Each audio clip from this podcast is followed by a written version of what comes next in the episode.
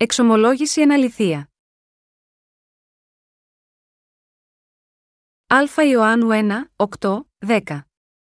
Εάν είπομεν ότι αμαρτίαν δεν έχομεν, εαυτούς πλανόμεν και η αλήθεια δεν είναι εν ημίν. Εάν ομολογόμεν τας αμαρτίας ημών, είναι πιστός και δίκαιος, ώστε να συγχωρήσει εις ημάς τας αμαρτίας και καθαρίσει ημάς από πάσης αδικίας. Εάν είπομεν ότι δεν ημαρτήσαμεν, ψεύστην κάμνομεν αυτόν, και ο λόγος αυτού δεν υπάρχει εν ημίν. Το αληθινό Ευαγγέλιο μέσα στη θεία κοινωνία. Πριν από λίγο καιρό, είχαμε θεία κοινωνία στην εκκλησία μας, όπου για άλλη μια φορά συλλογιστήκαμε τη σημασία του άρτου και του ίνου που μοιραστήκαμε. Μαζί με το βάπτισμα των πιστών, το μυστήριο της θείας κοινωνίας είναι ένα από τα δύο μυστήρια που ο κύριος μας πρόσταξε να τηρούμε. Ένα πράγμα που πρέπει να συνειδητοποιήσουμε μέσω της θείας κοινωνίας είναι ότι εκείνος έχει καθαρίσει όλες τις αμαρτίες μας μέσω του βαπτίσματος που έλαβε στο σώμα του και του αίματος που έχησε. Όταν ο κύριος μας είπε να θυμόμαστε με το ψωμί και το κρασί στη θεία κοινωνία, εννοούσε ότι θα πρέπει να πιστεύουμε και να θυμόμαστε το βάπτισμα και το χύσιμο του αίματος τους στις καρδιές μας. Όταν ο κύριος έσπασε το ψωμί στο τελευταίο δείπνο, δίνοντας αυτό το ψωμί και το κρασί στους μαθητές του είπε: Λάβετε, φάγετε τούτο είναι το σώμα μου. Πίετε εξ αυτού πάντες διότι τούτο είναι το αίμα μου το της κοινής διαθήκης, το υπέρ πολλών εκχυνόμενων εις άφεση αμαρτιών, κατά Ματθαίων 26, 26, 28. Ο κύριος μας έχει σώσει από όλες τις αμαρτίες μας ακριβώς σύμφωνα με όσα ο Θεός μας είχε υποσχεθεί. Μέσα από το σύστημα των θυσιών στην Πεντάτευχο, ο Θεός υποσχέθηκε στους Ισραηλίτες ότι θα μπορούσαν να συγχωρεθούν από τις αμαρτίες τους όταν πρόσφεραν θυσίες ζώων με την τοποθέτηση των χεριών στα κεφάλια τους, χύνοντας το αίμα των ζώων και καίγοντας τη σάρκα των θυμάτων. Και η βίβλος λέει ότι αυτό το σύστημα θυσιών είναι μιας σκιά των καλών πραγμάτων που θα έρθουν, Εβραίους 10, 1. Έτσι, σύμφωνα με αυτή την αποκάλυψη, ο κύριος μας Ιησούς ήρθε σίγμα, αυτή τη γη, έλαβε το βάπτισμα στο σώμα του και έχισε το αίμα του στον Σταυρό. Με το βάπτισμα που έλαβε στο σώμα του και τη σταύρωση που εξάλληψε τον μισθό των αμαρτιών μας, ο κύριος μας εκπλήρωσε όλες τις υποσχέσεις του. Επειδή ο κύριος μας είχε αποδεχθεί τις αμαρτίες μας μέσω του βαπτίσματός του, σταυρώθηκε. Φρόντισε να αναλάβει τις αμαρτίες μας πριν σταυρωθεί. Έτσι, αφού βαφτίστηκε, ο Ιησούς έχισε το αίμα του και πέθανε στον Σταυρό, αναστήθηκε από τους νεκρούς και έτσι μας έχει σώσει. Αυτή είναι η ίδια η εκπλήρωση της υπόσχεσης της σωτηρίας που ο Θεός είχε κάνει σε όλη την ανθρωπότητα. Α εξετάσουμε και πάλι εδώ, τι ο κύριος είπε στους μαθητές του όταν έσπασε το ψωμί και τους το έδωσε στο τελευταίο δείπνο: Λάβετε, φάγετε τούτο είναι το σώμα μου. Με την πίστη μας στο Ευαγγέλιο του Ήδατος και του Πνεύματος, πρέπει πράγματι να λάβουμε και να φάμε αυτό το ψωμί, το οποίο είναι το σώμα του Ιησού Χριστού. Ο Ιησούς αποδέχτηκε με μια όλες τις αμαρτίες μας επάνω στο σώμα του, όλες τις αμαρτίες του καθενός σε αυτή τη γη, με το βάπτισμα από τον Ιωάννη τον Βαπτιστή. Επομένως, κάθε φορά που τρώμε το ψωμί, πρέπει να το τρώμε με πίστη ότι εκείνος ανέλαβε όλες τις αμαρτίες μας όταν βαφτίστηκε στον Ιορδάνη ποταμό. Και το κρασί που ο Ιησούς μοίρασε στους μαθητές του, παρομοιάζει το χύσιμο του αίματό του στον Σταυρό. Με άλλα λόγια, το ψωμί και το κρασί της θείας κοινωνίας είναι οι υπενθυμίσεις του Ευαγγελίου του Ήδατος και του Πνεύματος. Ο τελευταίος δείπνος όπου ο Ισού ίδρυσε τη θεία κοινωνία, πραγματοποιήθηκε το Πάσχα. Ο κύριος μας Ιησούς ολοκλήρωσε την υπεσχημένη σωτηρία του Θεού, που ταυτιζόταν με το τελετουργικό του Πάσχα. Γάμα γιώτα, αυτό η βίβλος λέει, το Πάσχα ημών εθυσιάστη υπέρ ημών, ο Χριστός Α Κορινθίους 5, 7. Μετά το τελευταίο δείπνο, ο Ιησούς πήγε σε ένα κοντινό λόφο για να προσευχηθεί και εκεί συνελήφθη από τα πλήθη που στάλθηκαν τότε από τον αρχιερέα. Και σταυρώθηκε την επόμενη μέρα. Η τελευταία λέξη που φώναξε στο σταυρό ήταν «Τετέλεστε κατά Ιωάννη 19 και 30». Τι λοιπόν θέλω μεν πει, μήπως είναι αδικία ει των Θεών, μη γέννητο Ρωμαίους 9 και 14. Ο Ισού έχει εκπληρώσει όλη τη δικαιοσύνη με το βάπτισμα και το χύσιμο του αίματό του, κατά Ματθαίων 3 και 15. Για μένα και για όλους μας, ο κύριος μας σήκωσε την καταδίκη των αμαρτιών μας με το βάπτισμα και το χύσιμο του αίματος του. Έτσι, αυτός σε τραυματίστη διά τας παραβάσει ημών, εταλαιπωρήθη διά τας ανομίας ημών, Ισαία 53, 5. Αν και στην πραγματικότητα δεν είχε καμία αμαρτία, δέχτηκε όλες τις αμαρτίες μας και πέθανε για μας επειδή είχε έρθει ο σωτήρας μας. Επειδή ο Ιησούς πήρε επάνω του τις αμαρτίες μας μέσω του βαπτίσματός του, υπέφερε όλα τα πάθη του, τον απέρριψαν οι άνθρωποι όλα τα 33 χρόνια της ζωής του και επίσης αγνοήθηκε και περιφρονήθηκε. Αλλά πρέπει να τρώμε και να πίνουμε το ψωμί και το κρασί της ζωής, πιστεύοντας ότι εκείνος ήρθε σίγμα, αυτή τη γη, βαφτίστηκε και έχισε το αίμα του για να καθαρίσει όλες τις αμαρτίες μας μια για πάντα. Αυτή είναι πραγματικά η πνευματική πίστη όσων συμμετέχουν στην Θεία Κοινωνία. Ω εκ τούτου, όταν λαβαίνουμε μέρος στη Θεία Κοινωνία, δεν πρέπει απλά να σκεφτόμαστε, πριν λίγο έφαγα ψωμί και κρασί, αλλά πρέπει να τρώμε και να πίνουμε με πίστη. Με άλλα λόγια, θέλω να συμμετέχετε σε κάθε Θεία Κοινωνία με πίστη που πραγματικά πιστεύει στο Ευαγγέλιο του Ήδατος και του Πνεύματος. Θέλω όλοι να συνειδητοποιήσουμε το αληθινό νόημα της Θείας Κοινωνίας και να τρώμε και να πίνουμε με πίστη. Έτσι, την επόμενη φορά που θα σπάσουμε το ψωμί στη Θεία Κοινωνία, Α δεχτούμε αυτό το ψωμί και ας το φάμε σε ανάμνηση της σωτηρίας που μας έφερε ο κύριος, ότι εκείνος έχει πλύνει εντελώς όλες τις αμαρτίες μας παίρνοντάς τις στο σώμα του με το βάπτισμα που έλαβε από τον Ιωάννη, και όταν πάρουμε το ποτήρι με το κρασί και πιούμε από αυτό, ας θυμηθούμε το χύσιμο του αίματος του Ιησού στον Σταυρό. Έτσι έχουμε μια καλή ευκαιρία για να θυμηθούμε πραγματικά την τέλεια σωτηρία του, που έχει ολοκληρωθεί με το βάπτισμα και το αίμα που έχησε. Και η θεία κοινωνία μας δεν θα τελειώσει απλά ως μια επίσημη τελετή. Επίσης, κάθε φορά που δέχεστε το ποτήρι με το κρασί, θα σας ζητήσω να θυμάστε αυτή την πίστη στο Ευαγγέλιο του Ήδατος και του Πνεύματος.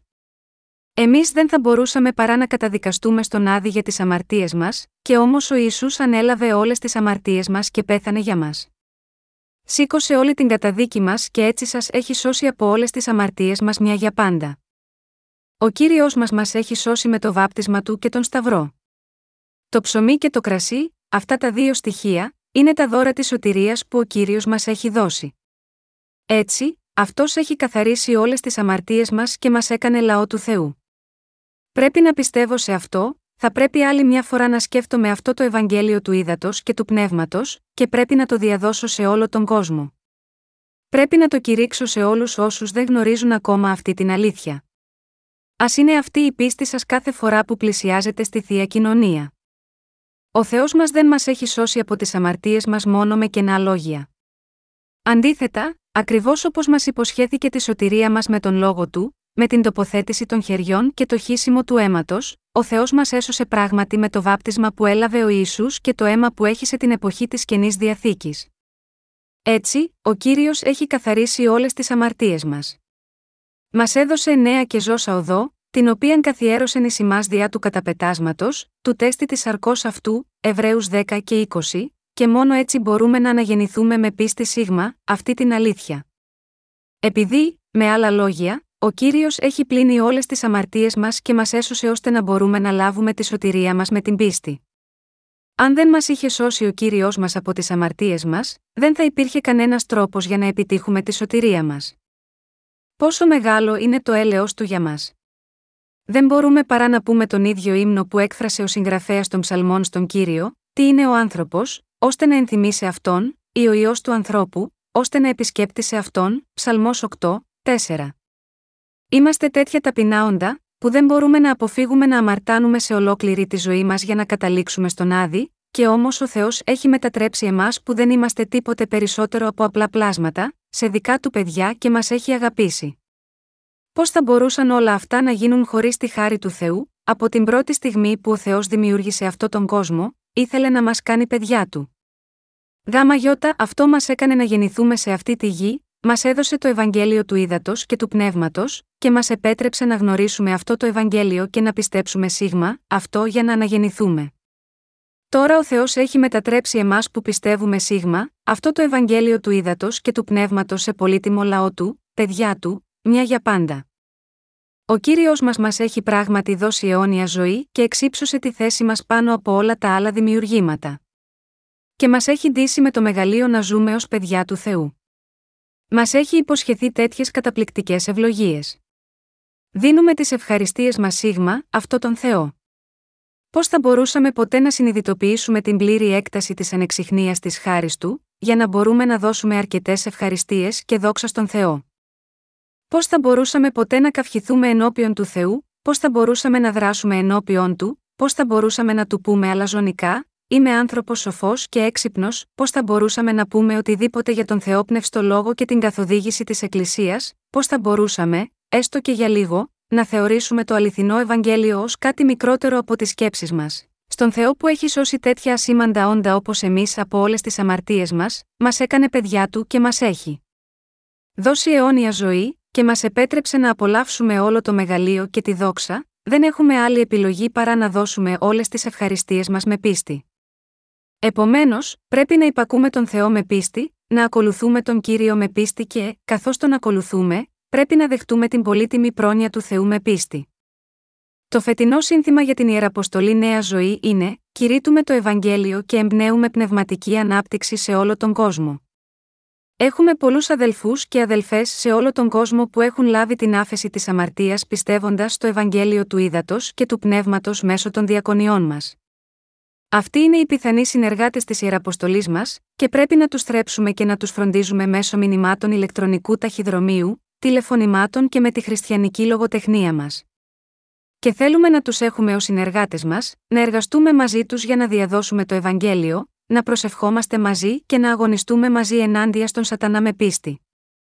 Το προσωπικό μας στην Κορέα και οι συνεργάτες μας σε όλο τον κόσμο, πρέπει ομοίως να εργαστούν μαζί με πίστη μέχρι την ημέρα που ο κύριος μας επιστρέψει.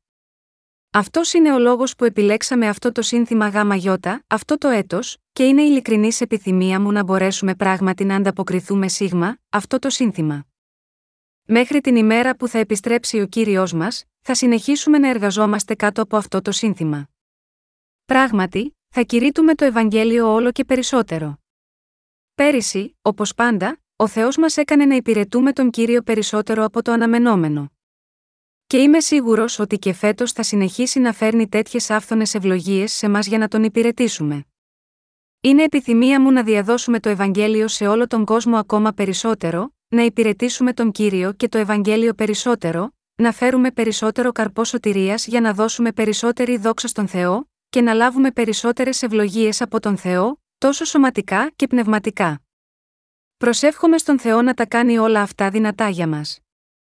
Θέλω ο Θεός μας να μας κρατήσει γερά και να μας ευλογήσει όλους. Πραγματικά θέλω όλοι να ζούμε με την πίστη μας στο Ευαγγέλιο του Ήδατος και του Πνεύματος μέχρι την ημέρα που θα συναντήσουμε τον Κύριο μας πρόσωπο με πρόσωπο. Μέχρι εκείνη την ημέρα πρέπει να είμαστε πιστοί στο κάλεσμα του να ευαγγελίσουμε τον κόσμο. Ο κύριος μας Ιησούς μας έχει ήδη σώσει μέσω του βαπτίσματος και του αίματό του. Πήρε όλες τις αμαρτίες μας με το βάπτισμα και καταδικάστηκε για μας χύνοντας το αίμα του και πεθαίνοντας τον Σταυρό. Επομένως, μέχρι το τέλος θα είμαστε μάρτυρες της Ευαγγελικής αλήθειας του ύδατο και του πνεύματος. Θέλω όλοι να έχουμε δυνατότερη πίστη στον Θεό, να ομολογούμε περισσότερο, να φέρουμε περισσότερους πνευματικούς καρπούς, για να λάβουμε περισσότερες ευλογίες και να ζήσουμε για τον κύριο μας. Δεδομένου ότι οι περισσότεροι χριστιανοί έχουν παρεξηγήσει και παρανοήσει αυτή την αλήθεια που αναφέρεται στο Α Ιωάννου 1, 8, 10, πρέπει να μάθουμε την πραγματική αλήθεια ξανά από την αρχή. Μέσα από τη σημερινή περικοπή της Αγίας Γραφής, θα ήθελα να σας γνωστοποιήσω την αλήθεια που ο Απόστολος Ιωάννης ήθελε να εξηγήσει λεπτομερώς και επανειλημμένα. Αυτό που ήθελε να ξέρουμε είναι πολύ πολύπλοκο, επειδή υπήρχαν πολλές πνευματικές υποθέσεις που έπρεπε χειριστεί. Επομένως, δεν μπορώ παρά να σκεφτώ αυτό το βιβλικό μάθημα επανειλημμένα, διότι πρέπει να ερμηνεύσουμε τον λόγο του Θεού σύμφωνα με τις αρχικές προθέσεις των συγγραφέων της Γραφής, που εμπνέονταν από το άγιο πνεύμα. Επομένως, σας ζητώ να διαβάσετε αυτό το κήρυγμα προσεκτικά με υπομονή. Αυτή τη στιγμή, το πνεύμα του Θεού κατοικεί στις καρδιές όσων πιστεύουν στο Ευαγγέλιο του Ήδατος και του Πνεύματος. Το άγιο πνεύμα είναι ο ίδιος άγιος Θεός, που δεν διαφέρει από τον Θεό Πατέρα και τον Ιησού Χριστό. Επομένως, για όσους πιστεύουν στο Ευαγγέλιο του Ήδατος και του Πνεύματος, εκείνος είναι ουσιαστικά το φως της αλήθειας. Έτσι, αυτός ο Θεός, το άγιο πνεύμα, μαρτυρεί την αλήθεια που μας έχει σώσει από όλες τις αμαρτίες του κόσμου μέσα από την Ευαγγελική αλήθεια του ύδατο και του πνεύματος. Ο κύριος μας, μας έχει ελευθερώσει από όλες τις αμαρτίες μας για πάντα μέσω της Ευαγγελικής αλήθειας του ύδατος και του πνεύματος. Ο Απόστολος Ιωάννης μας λέει ότι μπορούμε να έχουμε πραγματική κοινωνία μόνο με πίστη στο φως των πραγματικών αληθιών του Θεού. Τώρα, Πρέπει να θυμόμαστε εδώ ότι είμαστε αυτοί που έχουν είδα με τον Ιησού Χριστό με τα μάτια της πίστης στο Ευαγγέλιο του Ήδατο και του Πνεύματος, τον αγγίξαμε και ακούσαμε με τα αυτιά μας την ίδια πίστη. Ο Απόστολος Ιωάννης, ως ένας από τους πνευματικούς ηγέτες, πραγματικά ήθελε να έχει κοινωνία με τους πιστούς των ημερών του. Ωστόσο, επειδή δεν μπορούσε να έχει τέτοια πραγματική κοινωνία μεταξύ των αναγεννημένων και των αμαρτωλών, ήθελε πρώτα να ταξινομήσει τους χριστιανούς σε ξεχωριστές κατηγορίες, θέτοντας το ερώτημα: Έχετε ελευθερωθεί από όλες τις αμαρτίες σας με πίστη στο Ευαγγέλιο του Ήδατος και το Πνεύματος; Ο Απόστολος Ιωάννης μας λέει την αλήθεια που όλοι πρέπει να ξέρουμε. Για ποιο λόγο ο Απόστολος Ιωάννης χρησιμοποιεί τη λέξη εάν εδώ. Με αυτόν τον τρόπο, ήθελε να πει την αλήθεια εφαρμόζοντάς την σε δύο διαφορετικά είδη ανθρώπων. Πρέπει πρώτα να συνειδητοποιήσουμε ότι με την πίστη μας στο Ευαγγέλιο του Ήδατος και του Πνεύματος, που είναι η αγάπη του Θεού, έχουμε πληθεί από όλες τις αμαρτίες μας μια για πάντα. Ο κύριος μας είναι ο σωτήρας που μας έχει καθαρίσει και σώσει εντελώς από όλες τις αμαρτίες μας με αυτό το αληθινό Ευαγγέλιο, την αγάπη του Θεού Πατέρα. Τώρα, χρησιμοποιώντας τη λέξη εάν, ο Απόστολος Ιωάννης δήλωσε: Εάν είπομεν ότι αμαρτίαν δεν έχομεν, εαυτούς πλανόμεν και η αλήθεια δεν είναι εν Α Ιωάννου 1, 8. Αυτή η περικοπή σημαίνει ότι αν πούμε ότι δεν έχουμε καμία αμαρτία, ή ότι ποτέ δεν αμαρτήσαμε, τότε είμαστε άνθρωποι που εξαπατούν τους εαυτούς τους και επίσης εξαπατούν τον Θεό. Αν δεν γνωρίζετε το Ευαγγέλιο του Ήδατος και του Πνεύματος ούτε πιστεύετε σε αυτό, και όμως λέτε ότι δεν έχετε καμία αμαρτία ή ότι ποτέ δεν έχετε αμαρτήσει ενώπιον του Θεού, τότε λέτε ξεκάθαρα ψέματα στον Θεό. Τέτοιοι άνθρωποι, με άλλα λόγια, ψεύδονται ακούσια στον Θεό, γιατί ακόμα δεν πιστεύουν στο Ευαγγέλιο του Ήδατος και του Πνεύματος ενώπιον του. Ωστόσο, οι περισσότεροι χριστιανοί αυτής της εποχής δεν πιστεύουν στο Ευαγγέλιο του Ήδατος και του Πνεύματος και, επομένως, δεν ξέρουν την αλήθεια ότι όλες οι αμαρτίες τους έχουν ήδη καθαριστεί από τα δίκαια έργα του Ιησού Χριστού. Αντίθετα, πιστεύουν ότι οι αμαρτίες τους μπορούν να πληθούν με την εξομολόγησή τους. Αυτό είναι λυπηρό και βαθιά ενοχλητικό. Ο Απόστολος Ιωάννης μας λέει ότι όσοι έχουν τέτοια αβάσιμη πίστη είναι ψεύτες ενώπιον του Θεού. Αυτή είναι η ουσία της περικοπής Α Ιωάννου 1, 8, 10. Το ότι ο κύριος μας έχει καθαρίσει όλες τις αμαρτίες ολόκληρης της ανθρωπότητας με μιας, με την αγάπη της σωτηρίας, το βάφτισμα και το χύσιμο του αίματός του στον Σταυρό, αυτό είναι η αιώνια αλήθεια για μας. Επομένως, όλοι πρέπει να συνειδητοποιήσουμε ότι με γνώση και πίστη στο Ευαγγέλιο του Ήδατος και του Πνεύματος, το Ευαγγέλιο της άφεσης της αμαρτίας που εκδηλώθηκε με την αγάπη του Ιησού Χριστού, μπορούμε πράγματι να σωθούμε από όλες τις αμαρτίες μας μια για πάντα. Ωστόσο, πολλοί άνθρωποι εξακολουθούν να μην γνωρίζουν την Ευαγγελική αλήθεια του Ήδατο και του Πνεύματος, και ως εκ τούτου ζουν τις ζωές τους μάταια, με όλες τις αμαρτίες τους ακόμα ανέπαφε στις καρδιές τους, μόνο για να πεθάνουν τελικά σωματικά και πνευματικά. Επομένως, πρέπει πρώτα να ομολογήσουν ότι πράγματι έχουν αμαρτία και ότι πραγματικά χρειάζονται την αγάπη και το έλεος του Θεού, που είναι το Ευαγγέλιο του Ήδατο και του Πνεύματος. Ω εκ τούτου, ο καθένας πρέπει πρώτα να γνωρίζει αυτή την αλήθεια του Ήδατο και του Πνεύματος. Αν κάποιος από εσάς δεν γνωρίζει το Ευαγγέλιο του Ήδατο και του Πνεύματος, και όμως εξακολουθεί να λέει στον Θεό ότι δεν έχει αμαρτήσει, τότε είναι απολύτως ψεύτης. Τέτοιοι άνθρωποι πρέπει να δεχτούν το Ευαγγέλιο του ύδατος και του πνεύματος στις καρδιές τους το συντομότερο δυνατό. Όλοι όσοι έχουν αμαρτία ενώπιον του Θεού πρέπει να ομολογήσουν ότι είναι αναγκασμένοι να αμαρτάνουν ως την ημέρα που θα πεθάνουν, και πρέπει να αποδεχτούν στις καρδιές τους τη σωτηρία του Ευαγγελίου του ύδατο και του πνεύματος, το έλεος της αγάπης του Θεού, και να πιστεύουν σε αυτή. Πρέπει να συνειδητοποιήσουν ότι δεν μπορούν να σωθούν πραγματικά από όλες τις αμαρτίες τους, αν δεν πιστεύουν στην αγάπη της σωτηρίας που αποκαλύπτεται στο δοσμένο από τον Θεό Ευαγγέλιο του Ήδατος και του Πνεύματος. Επομένως, όλοι όσοι έχουν αμαρτία ενώπιον του Θεού, πρέπει να παραδεχτούν ότι είναι αμαρτωλοί και πρέπει να πιστέψουν στο Ευαγγέλιο του Ήδατος και του Πνεύματος, το Ευαγγέλιο που μπορεί να τους ελευθερώσει από όλες τις αμαρτίες τους. Ποιοι μπορούν να λάβουν το πλήσιμο της αμαρτίας από τον Θεό; Αυτοί που δεν έκρυψαν τους αμαρτωλούς σε αυτούς τους από τον Θεό και πιστεύουν στο Ευαγγέλιο του Ήδατος και του Πνεύματος. Πρέπει όλοι να ξέρουμε και να πιστεύουμε στην αγάπη της αλήθειας, ότι ο Ισού Χριστός ο ιό του Θεού ήρθε σίγμα, αυτή τη γη με ανθρώπινη μορφή και έσωσε τον κάθε έναν από εμάς από όλες τις αμαρτίες μας μέσα από την Ευαγγελική αγάπη του Ήδατος και του Πνεύματος. Όλοι όσοι ξέρουν τον λόγο που ο Ιησούς βαφτίστηκε από τον Ιωάννη και σταυρώθηκε, και πιστεύουν σε αυτόν, μπορούν να σωθούν από όλες τις αμαρτίες τους μια για πάντα με αυτή την πίστη. Πρέπει όλοι να συνειδητοποιήσουμε ότι με πίστη στην Ευαγγελική αλήθεια του ύδατος και του πνεύματος μπορούμε να λάβουμε την τέλεια αγάπη της σωτηρίας από τον Θεό. Ω εκ τούτου, όσοι πιστεύουν σίγμα αυτή την αγάπη του Θεού, δοσμένη μέσω του Ευαγγελίου του ύδατος και του πνεύματος, μπορούν να σωθούν από όλες τις αμαρτίες τους με πίστη. Ωστόσο, για να πιστέψουν στην αγάπη της σωτηρίας του Θεού, πρέπει πρώτα να παραδεχτούν με ειλικρίνεια στον Θεό ότι έχουν αμαρτία και ότι είναι για πάντα προορισμένοι για τον άδει εξαιτία των αμαρτιών τους. Έχω αμαρτήσει ενώπιον του Θεού. Είμαι γεννημένος ως απόγονος του Αδάμ, που κληρονόμησε την αμαρτία. Μόνο όσοι παραδέχονται ότι είναι αμαρτωλοί, αναγνωρίζουν ότι ο νόμος του Θεού είναι αυστηρός, και με παράδοση σίγμα, αυτόν μπορούν να ελευθερωθούν από τις αμαρτίες τους, με τη χάρη του που δίνεται στους πιστούς του Ευαγγελίου του Ήδατος και του Πνεύματος. Μόνο σε όσους παραδέχονται ότι είναι μεγάλη αμαρτωλή προορισμένη για τον Άδη, έδωσε ο Θεός την ευκαιρία να ελευθερωθούν από την αμαρτία με αυτή την πίστη στον Ευαγγελικό λόγο του Ήδατος και του Πνεύματος. Έτσι, αυτή η ευκαιρία να λάβουμε την άφεση της αμαρτίας δίνεται μόνο όταν κάποιος ξέρει ότι είναι αμαρτωλός και ότι τον περιμένει η κρίση της αμαρτίας. Κάθε αμαρτωλός πρέπει να ομολογήσει: Θεέ, είμαι αμαρτωλός, προορισμένος για τον Άδη. Αυτό λέει η Α Ιωάννου 1, 8 σε κάθε αμαρτωλό. Ποιο είναι το νόημα της Α Ιωάννου 1, 9. Τι σημαίνει αυτό το εδάφιο αν το απευθύναμε στους αμαρτωλούς; Τους λέει ότι πρέπει πρώτα να πληθούν από όλες τις αμαρτίες τους με πίστη στο Ευαγγέλιο του Ήδατος και του Πνεύματος. Στην ΑΕ Ιωάννου 1, 9 λέει, εάν ομολογόμεν τα αμαρτίας ημών, είναι πιστός και δίκαιος, ώστε να συγχωρήσει ει ημά τα αμαρτία και καθαρίσει ημά από πάσης αδικίας.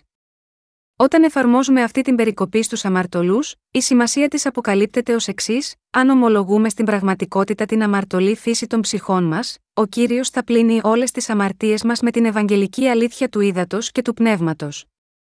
Ο Απόστολος Ιωάννης είπε στην ΑΕ Ιωάννου 4, Ο Θεός είναι αγάπη. Με άλλα λόγια, ο Θεός είναι ουσιαστικά ο κύριος της αγάπης και της αλήθειας και, μέσα από την αγάπη του, έχει σώσει όλους τους αμαρτωλούς από όλες τις αμαρτίες τους μια για πάντα. Ο Ιωάννης είπε επίσης: Εν αρχή ήτο ο λόγος, και ο λόγος ήτο παρά το Θεό, και Θεός ήτο ο λόγος κατά Ιωάννη 1, 1. Επίσης, είναι γραμμένο, και ο λόγος έγινε σαρξ και κατόκισε μεταξύ ημών, και είδομεν την δόξαν αυτού, δόξαν ω μονογενούς παρά του πατρός, πλήρης χάριτος και αληθείας κατά Ιωάννη 1 και 14.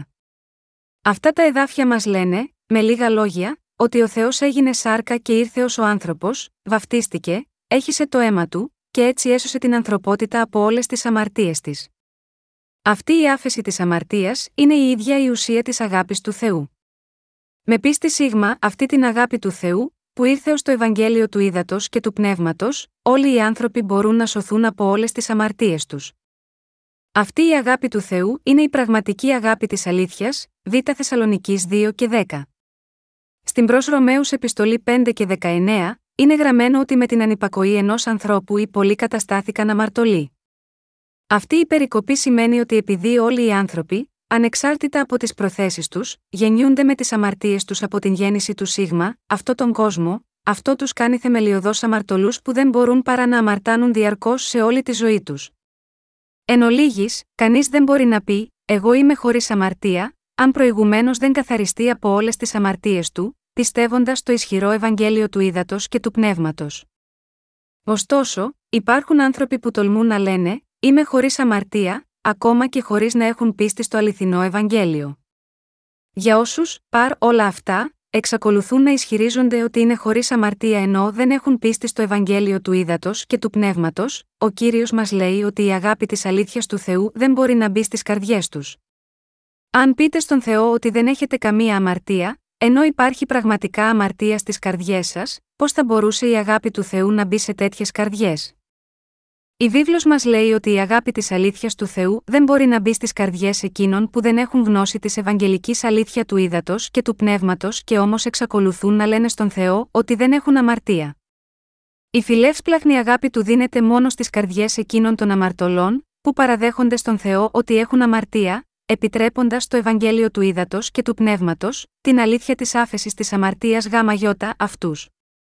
Εδώ, πρέπει να δώσουμε μεγάλη προσοχή στη λέξη εάν που χρησιμοποίησε ο Απόστολος Ιωάννης. Ο κύριος μας φέρνει τη σωτηρία της πραγματικής άφεσης των αμαρτιών μόνο σε εκείνους τους αμαρτωλούς που ομολογούν ειλικρινά σε αυτόν ότι είναι αμαρτωλοί. Επειδή ο Θεός είναι πιστός και δίκαιος σε όλους, έχει έρθει σε μας σε αυτή την γη με το Ευαγγέλιο του ύδατο και του πνεύματος για να πλύνει όλες τις αμαρτίες μας. Έτσι, ο Θεός είπε σε όσους έχουν αμαρτία ενώπιον του, και σε όλους όσοι δεν εξαπατούν τις καρδιές τους αλλά κάνουν αληθινή εξομολόγηση, ότι θα δώσει την ευλογία της σωτηρίας που τους πλένει από όλες τις αδικίες. Επομένως, κάθε αμαρτωλός, που δεν ξέρει ακόμα το Ευαγγέλιο του ύδατο και του πνεύματος, πρέπει να προσεύχεται, ως εξής: Θεέ μου, έχω διαπράξει αυτές τις αμαρτίες εναντίον σου. Και εξαιτίας της αμαρτίας που έχω κληρονομήσει από τους προγόνους μου, τον Αδάμ και την Εύα, δεν μπορώ παρά να συνεχίσω να αμαρτάνω καθώς θα ζω τη ζωή μου. Θεέ, παραδέχομαι σίγμα, εσένα ότι δεν έχω άλλη επιλογή παρά είμαι προορισμένος για τον Άδη σύμφωνα με τον νόμο σου. Σε παρακαλώ σώσε αυτό τον προορισμένο για τον Άδη αμαρτωλό από όλες τις αμαρτίες του. Σε αυτούς που εξομολογούνται έτσι στον Θεό και ζητούν τη φιλεύσπλαχνη σωτηρία του, εκείνος θα δώσει την σωτηρία της αλήθειας που έχει προετοιμάσει γάμα γιώτα αυτούς. Για να σώσει όλους τους αμαρτωλούς από όλες τις αμαρτίες τους, ο Θεός έγινε άνθρωπος για λίγο. Είναι ο Ιησούς Χριστός. Εκείνος έχει εκπληρώσει τη δικαιοσύνη του Θεού με τον να βαφτιστεί από τον Ιωάννη και με τον να σηκώσει όλη την καταδίκη της αμαρτίας φέρνοντας τις αμαρτίες του κόσμου στον Σταυρό και χύνοντας το πολύτιμο αίμα του. Πράγματι, ο Ισού έχει σώσει όλη την ανθρωπότητα από όλες τις αμαρτίες της. Ο κύριος έχει δώσει την τέλεια σωτηρία του σε όποιον πιστεύει σε αυτή την αλήθεια.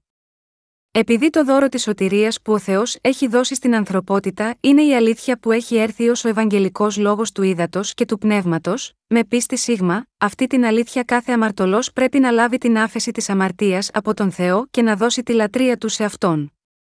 Επομένως, όλοι πρέπει να ομολογούμε τις αμαρτίες μας και να σωθούμε από όλες τις αμαρτίες μας με την πίστη μας στο Ευαγγέλιο του ύδατο και του πνεύματος. Πώς ακριβώς έχει πραγματοποιηθεί στις καρδιές μας η περικοπή που περιγράφει τον Θεό ως πιστό και δίκαιο; Έχει πραγματοποιηθεί ως η Ευαγγελική αλήθεια του ύδατος και του πνεύματος που πλένει τις αμαρτίες μας. Η Αίη Ιωάννου 1, 9 λέει: Εάν ομολογόμεν τας αμαρτίας ημών, είναι πιστός και δίκαιος, ώστε να συγχωρήσει ει ημάς τας αμαρτίας και καθαρίσει ημάς από πάσης αδικίας. Εδώ, η φράση πιστός και δίκαιος αναφέρεται στην αλήθεια ότι ο κύριος μας δεν πήρε πάνω του όλες τις αμαρτίες αυτού του κόσμου μια για πάντα μόνο με τον να βαπτιστεί από τον Ιωάννη τον Βαπτιστή, αλλά και με τον να καταδικαστεί αντιπροσωπευτικά στο Σταυρό για όλες τις αμαρτίες μας με μιας, εκπλήρωσε την υπόσχεσή του πιστά για όλους όσους πιστεύουν σίγμα, αυτόν. Εν ολίγης, ο κύριος μας εκπλήρωσε όλη τη δικαιοσύνη του Θεού με μιας μέσα από το Ευαγγέλιο του Ήδατος και του Πνεύματος. Ο Θεός είναι πιστός, σημαίνει ότι είναι πραγματικός, και δεν είναι ψεύτικος αλλά αληθινός. Σημαίνει ότι ο Θεός λέει: Η αγάπη μου, που σας έχει σώσει από όλες τις αμαρτίες σας, είναι αληθινή, δεν είναι ψεύτικη. Εγώ σας έχω ελευθερώσει όλους εντελώς όπως υποσχέθηκα μέσα από την παλαιά διαθήκη. Έστειλα τον ιό μου τον Ιησού Χριστό ως σωτήρα σας, και τον έκανα να λάβει το βάπτισμα από τον Ιωάννη για να αναλάβει όλες τις αμαρτίες σας.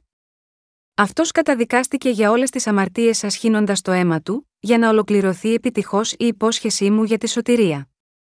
Όταν οι αμαρτωλοί ομολογούν στον Θεό ότι είναι αμαρτωλοί, δέχονται την αγάπη του και αναγνωρίζουν την ευαγγελική αλήθεια του ύδατος και του πνεύματος, τότε μπορούν να σωθούν από όλες τις αμαρτίες τους.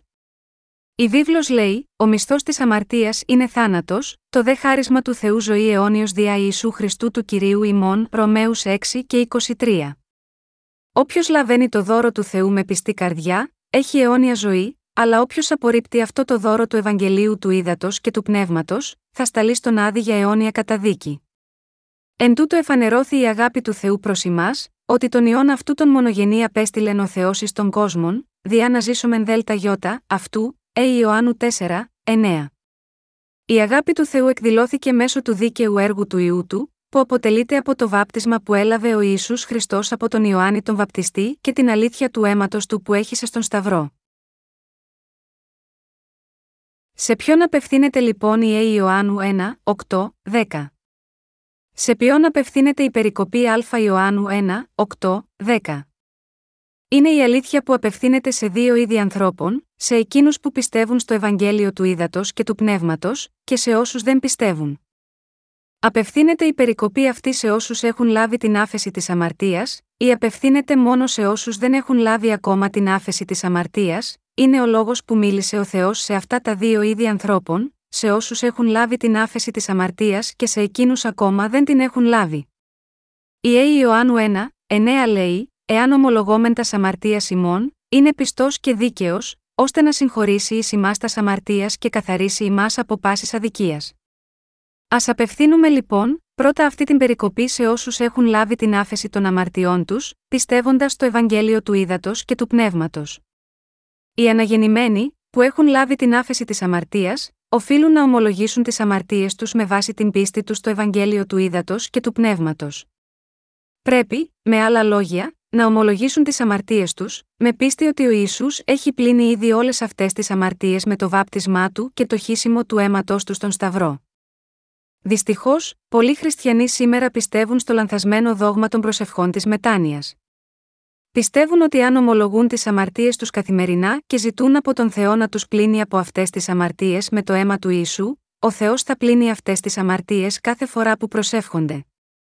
Όταν οι άνθρωποι που δεν γνωρίζουν το Ευαγγέλιο του Ήδατος και του Πνεύματος, παρ όλο που πιστεύουν στον Ιησού ως σωτήρα τους, ομολογούν τις αμαρτίες τους και τους ζητούν καθημερινά να τις πλύνει, τι θα έπρεπε να κάνει τότε ο Ιησούς ξανά και πώς θα το έκανε αυτό, ο Ιησούς θα έπρεπε να έρθει και πάλι σίγμα, αυτό τον κόσμο, ξανά από την αρχή, να αναλάβει τις αμαρτίες του κόσμου αφού βαφτιστεί πάλι από τον Ιωάννη τον Βαπτιστή, να σταυρωθεί και να πεθάνει ακόμα μια φορά, και να αναστηθεί από τους νεκρούς μια ακόμα φορά. Αυτή είναι η ΚΑΤ όνομα χριστιανοί, αμαρτωλοί που σταυρώνουν τον Ιησού καθημερινά. Θα πρέπει να συνειδητοποιήσουμε εδώ ότι αν προσπαθείτε να πληθείτε από τις αμαρτίες σας απλά πιστεύοντας το αίμα του Σταυρού, ακόμα και αν δεν γνωρίζετε την πραγματικότητα ούτε πιστεύετε στο Ευαγγέλιο του Ήδατος και του Πνεύματος, θα καταλήξετε να πέσετε στην παγίδα μιας κοσμικής θρησκείας, που θα είναι δύσκολο να γυρίσετε πίσω. Για να πλύνει όλες τις αμαρτίες που έχετε διαπράξει, πρέπει πραγματικά ο Ιησούς να βαφτιστεί και πάλι από τον Ιωάννη τον Βαπτιστή και να χύσει το αίμα του ξανά από την αρχή, επειδή έχετε παρανοήσει τον Ιησού και τον παρανοείτε μέχρι σήμερα, έχετε διατηρήσει όλες τις αμαρτίες σας ανέπαφες στις καρδιές σας. Αλλά αν πιστεύετε στο Ευαγγέλιο του Ήδατος και του Πνεύματος, μπορείτε να καθαρίσετε εντελώς όλες τις αμαρτίες σας από τις καρδιές σας μια για πάντα. Γιατί, επειδή ο Ισού ανέλαβε για πάντα τις αμαρτίες του κόσμου με τον αβαπτιστή από τον Ιωάννη, όπως η βίβλος μας λέει, όπου δεν είναι άφεσης τούτων, δεν είναι πλέον προσφορά περί αμαρτίας, Εβραίους 10 και 18. Επομένως, όσοι από εμάς προσπαθούν να πλύνουν τις αμαρτίες τους μέσω καθημερινών προσευχών μετάνοιας, ενώ κουβαλάνε τις αμαρτίες τους στις καρδιές τους, στην πραγματικότητα διαπράττουν σοβαρές αμαρτίες εναντίον του Θεού καθημερινά. Και επίσης δεν πιστεύουν ακόμα στο Ευαγγέλιο του Ήδατος και του Πνεύματος. Ωστόσο, όσοι δεν ξέρουν το Ευαγγέλιο του Ήδατος και του Πνεύματος, διαστρεβλώνουν τη σημερινή περικοπή. Αυτή είναι η πραγματικότητα του σημερινού χριστιανισμού. Νομίζουν ότι η πίστη τους έγκυται σε κάτι παρόμοιο με το Ευαγγέλιο του Ήδατος και του Πνεύματος, αλλά η ουσία είναι εντελώς διαφορετική. Οι θρησκόληπτοι που βρίσκονται τώρα σε χριστιανικές εκκλησίες γνωρίζουν και πιστεύουν μόνο στη μισή αλήθεια, επειδή δεν έχουν την κατάλληλη γνώση του Ευαγγελίου του Ήδατος και του Πνεύματος. Επειδή δεν ξέρουν ακόμα ξεκάθαρα το Ευαγγέλιο του Ήδατος και του Πνεύματος, και επειδή έχουν περισσότερη εμπιστοσύνη στα χριστιανικά δόγματα παρά στον Ευαγγελικό λόγο του Θεού, του ύδατο και του πνεύματος, ζουν τις ζωές τους αγνοώντας την πνευματική τους γύμνια. Αυτός είναι ο λόγος που ζουν ενώπιον του Θεού που με απατηλεί πίστη. Γάμα γιώτα, αυτό υπάρχουν τόσοι πολλοί χριστιανοί σίγμα, αυτό τον κόσμο που δεν ξέρουν το Ευαγγέλιο του ύδατο και του πνεύματος. Και γάμα γιώτα αυτό, το καθιστώ σαφές εδώ, αυτό συμβαίνει επειδή οι άνθρωποι δεν ξέρουν πραγματικά την Ευαγγελική αλήθεια του ύδατος και του πνεύματος, ότι έχουν αμαρτία στις καρδιές τους ακόμα και αν πιστεύουν στον Ιησού Χριστό. Το γεγονός που επισημαίνω είναι ότι κάποιοι από εσάς έχουν μόνο μισή πίστη, και αυτό μπορεί να αποδειχθεί με το Ευαγγέλιο του ύδατος και του πνεύματος. Έχω κάθε πεποίθηση να σας πω ότι αν κάποιος μέσα του δεν πιστεύει στην αλήθεια που πραγματοποιήθηκε στο Ευαγγέλιο του ύδατο και του πνεύματος, το Ευαγγέλιο της αλήθειας του Θεού, θα μετατραπεί σε ψεύτη ενώπιον του Θεού και θα αντιμετωπίσει την φοβερή καταδίκη της αμαρτίας. Γάμα γιώτα, αυτό προσπαθώ να ερμηνεύσω και να εξηγήσω το κεφάλαιο 1 της Α Ιωάννου σε σας. Η πίστη που θεωρεί μόνο το αίμα του Ιησού στον Σταυρό ως σωτηρία, είναι αναλυθέ Ευαγγέλιο που έχει απομακρυνθεί από την ιερή Ευαγγελική αλήθεια του ύδατος και του πνεύματος. Αυτή η πίστη που πιστεύει μόνο σε χριστιανικά δόγματα, δίνει ξεκάθαρα έμφαση μόνο στο αίμα του Σταυρού, όχι στο Ευαγγέλιο του ύδατος και του πνεύματος, και ως εκ τούτου, από την προοπτική της πραγματικής αλήθειας, είναι εσφαλμένη. Μέσα από τις σειρές κηρυγμάτων μου, έχω ήδη πει ξεκάθαρα σε πολλούς χριστιανούς σε όλο τον κόσμο, ότι ο κύριος έχει πλύνει όλες τις αμαρτίες τους με το Ευαγγέλιο του ύδατο και του πνεύματος. Ωστόσο, πολλοί άνθρωποι σίγμα, αυτό τον κόσμο εξακολουθούν να μην γνωρίζουν την Ευαγγελική αλήθεια του ύδατο και του πνεύματος. Αντί γάμα γιώτα αυτό, νομίζουν ότι μπορούν με κάποιο τρόπο να πλένουν τις αμαρτίες τους καθημερινά και να έρθουν πιο κοντά στον Θεό μόνο με τις προσευχές της μετάνοιάς τους. Τέτοια πίστη είναι εξαιρετικά προβληματική. Ω εκ τούτου, μεταξύ των σημερινών χριστιανών υπάρχουν πολλοί που ακόμα δεν πιστεύουν στο Ευαγγέλιο του ύδατο και του πνεύματος, και έτσι στέκονται πραγματικά έξω από την αλήθεια της σωτηρίας. Η Αίη Ιωάννου 1, 9 δείχνει σαφώς ότι ο Θεός έχει ήδη καθαρίσει ακόμα και τις προσωπικές αμαρτίες που διαπράττουμε καθημερινά, και ότι μπορούμε να φυλάξουμε τις καρδιές μας χωρίς αμαρτία εξομολογούμενοι τις καθημερινές αμαρτίες μας με βάση την πίστη μας στο Ευαγγέλιο του Ήδατος και του Πνεύματος. Ωστόσο, ακόμα και σήμερα πολλοί άνθρωποι δεν ξέρουν το Ευαγγέλιο του Ήδατος και του Πνεύματος, και δεν πιστεύουν σε αυτό, και ως εκ τούτου, οδηγούνται στην καταστροφή τους εξαιτίας των αμαρτιών τους μπορώ μόνο να τους λυπηθώ. Τέτοιοι άνθρωποι πιστεύουν εσφαλμένα ότι, ενώ ζουν σίγμα, αυτό τον κόσμο και μέχρι να πεθάνουν, μπορούν να πλένουν τις αμαρτίες τους με προσευχές μετάνοιας, όπως, Θεέ, συγχώρεσέ με. Για άλλη μια φορά, έχω κάνει λάθος σήμερα. Αμάρτησα από το πρωί μέχρι λίγο πριν από αυτή την τελετή λατρείας. Παρακαλώ συγχώρεσέ με. Όταν κάνουν τέτοιες προσευχές μετάνοιας, πιστεύουν ότι όλες οι αμαρτίες τους πλένονται καθώς προσεύχονται, αλλά στην πραγματικότητα οι αμαρτίες τους παραμένουν άθικτες στις καρδιές τους. Και έχω ξαναπεί, τέτοιοι άνθρωποι είναι άπιστοι ενώπιον του Θεού και διαπράττουν σοβαρές αμαρτίες εναντίον του. Απορρίπτουν πεισματικά την άνεφόρον αγάπη που ο Θεός παραχώρησε σε μας με την τέλεια θυσία του ιού του. Με το να λέμε ότι δεν έχουμε αμαρτήσει ενώπιον του Θεού, απλά δείχνουμε πόσο λίγο ξέρουμε τους εαυτούς μας. Υπάρχει κανείς σίγμα, αυτό τον κόσμο που δεν έχει αμαρτήσει; Δεν μπορεί να υπάρχει κανένας. Καθένας είναι μεγάλος αμαρτωλός που έχει αμαρτήσει εναντίον του Θεού. Η Αίη Ιωάννου 1 και 10 λέει: Εάν είπομεν ότι δεν ημαρτήσαμεν, ψεύστην κάμνομεν αυτόν, και ο λόγος αυτού δεν υπάρχει εν ημίν.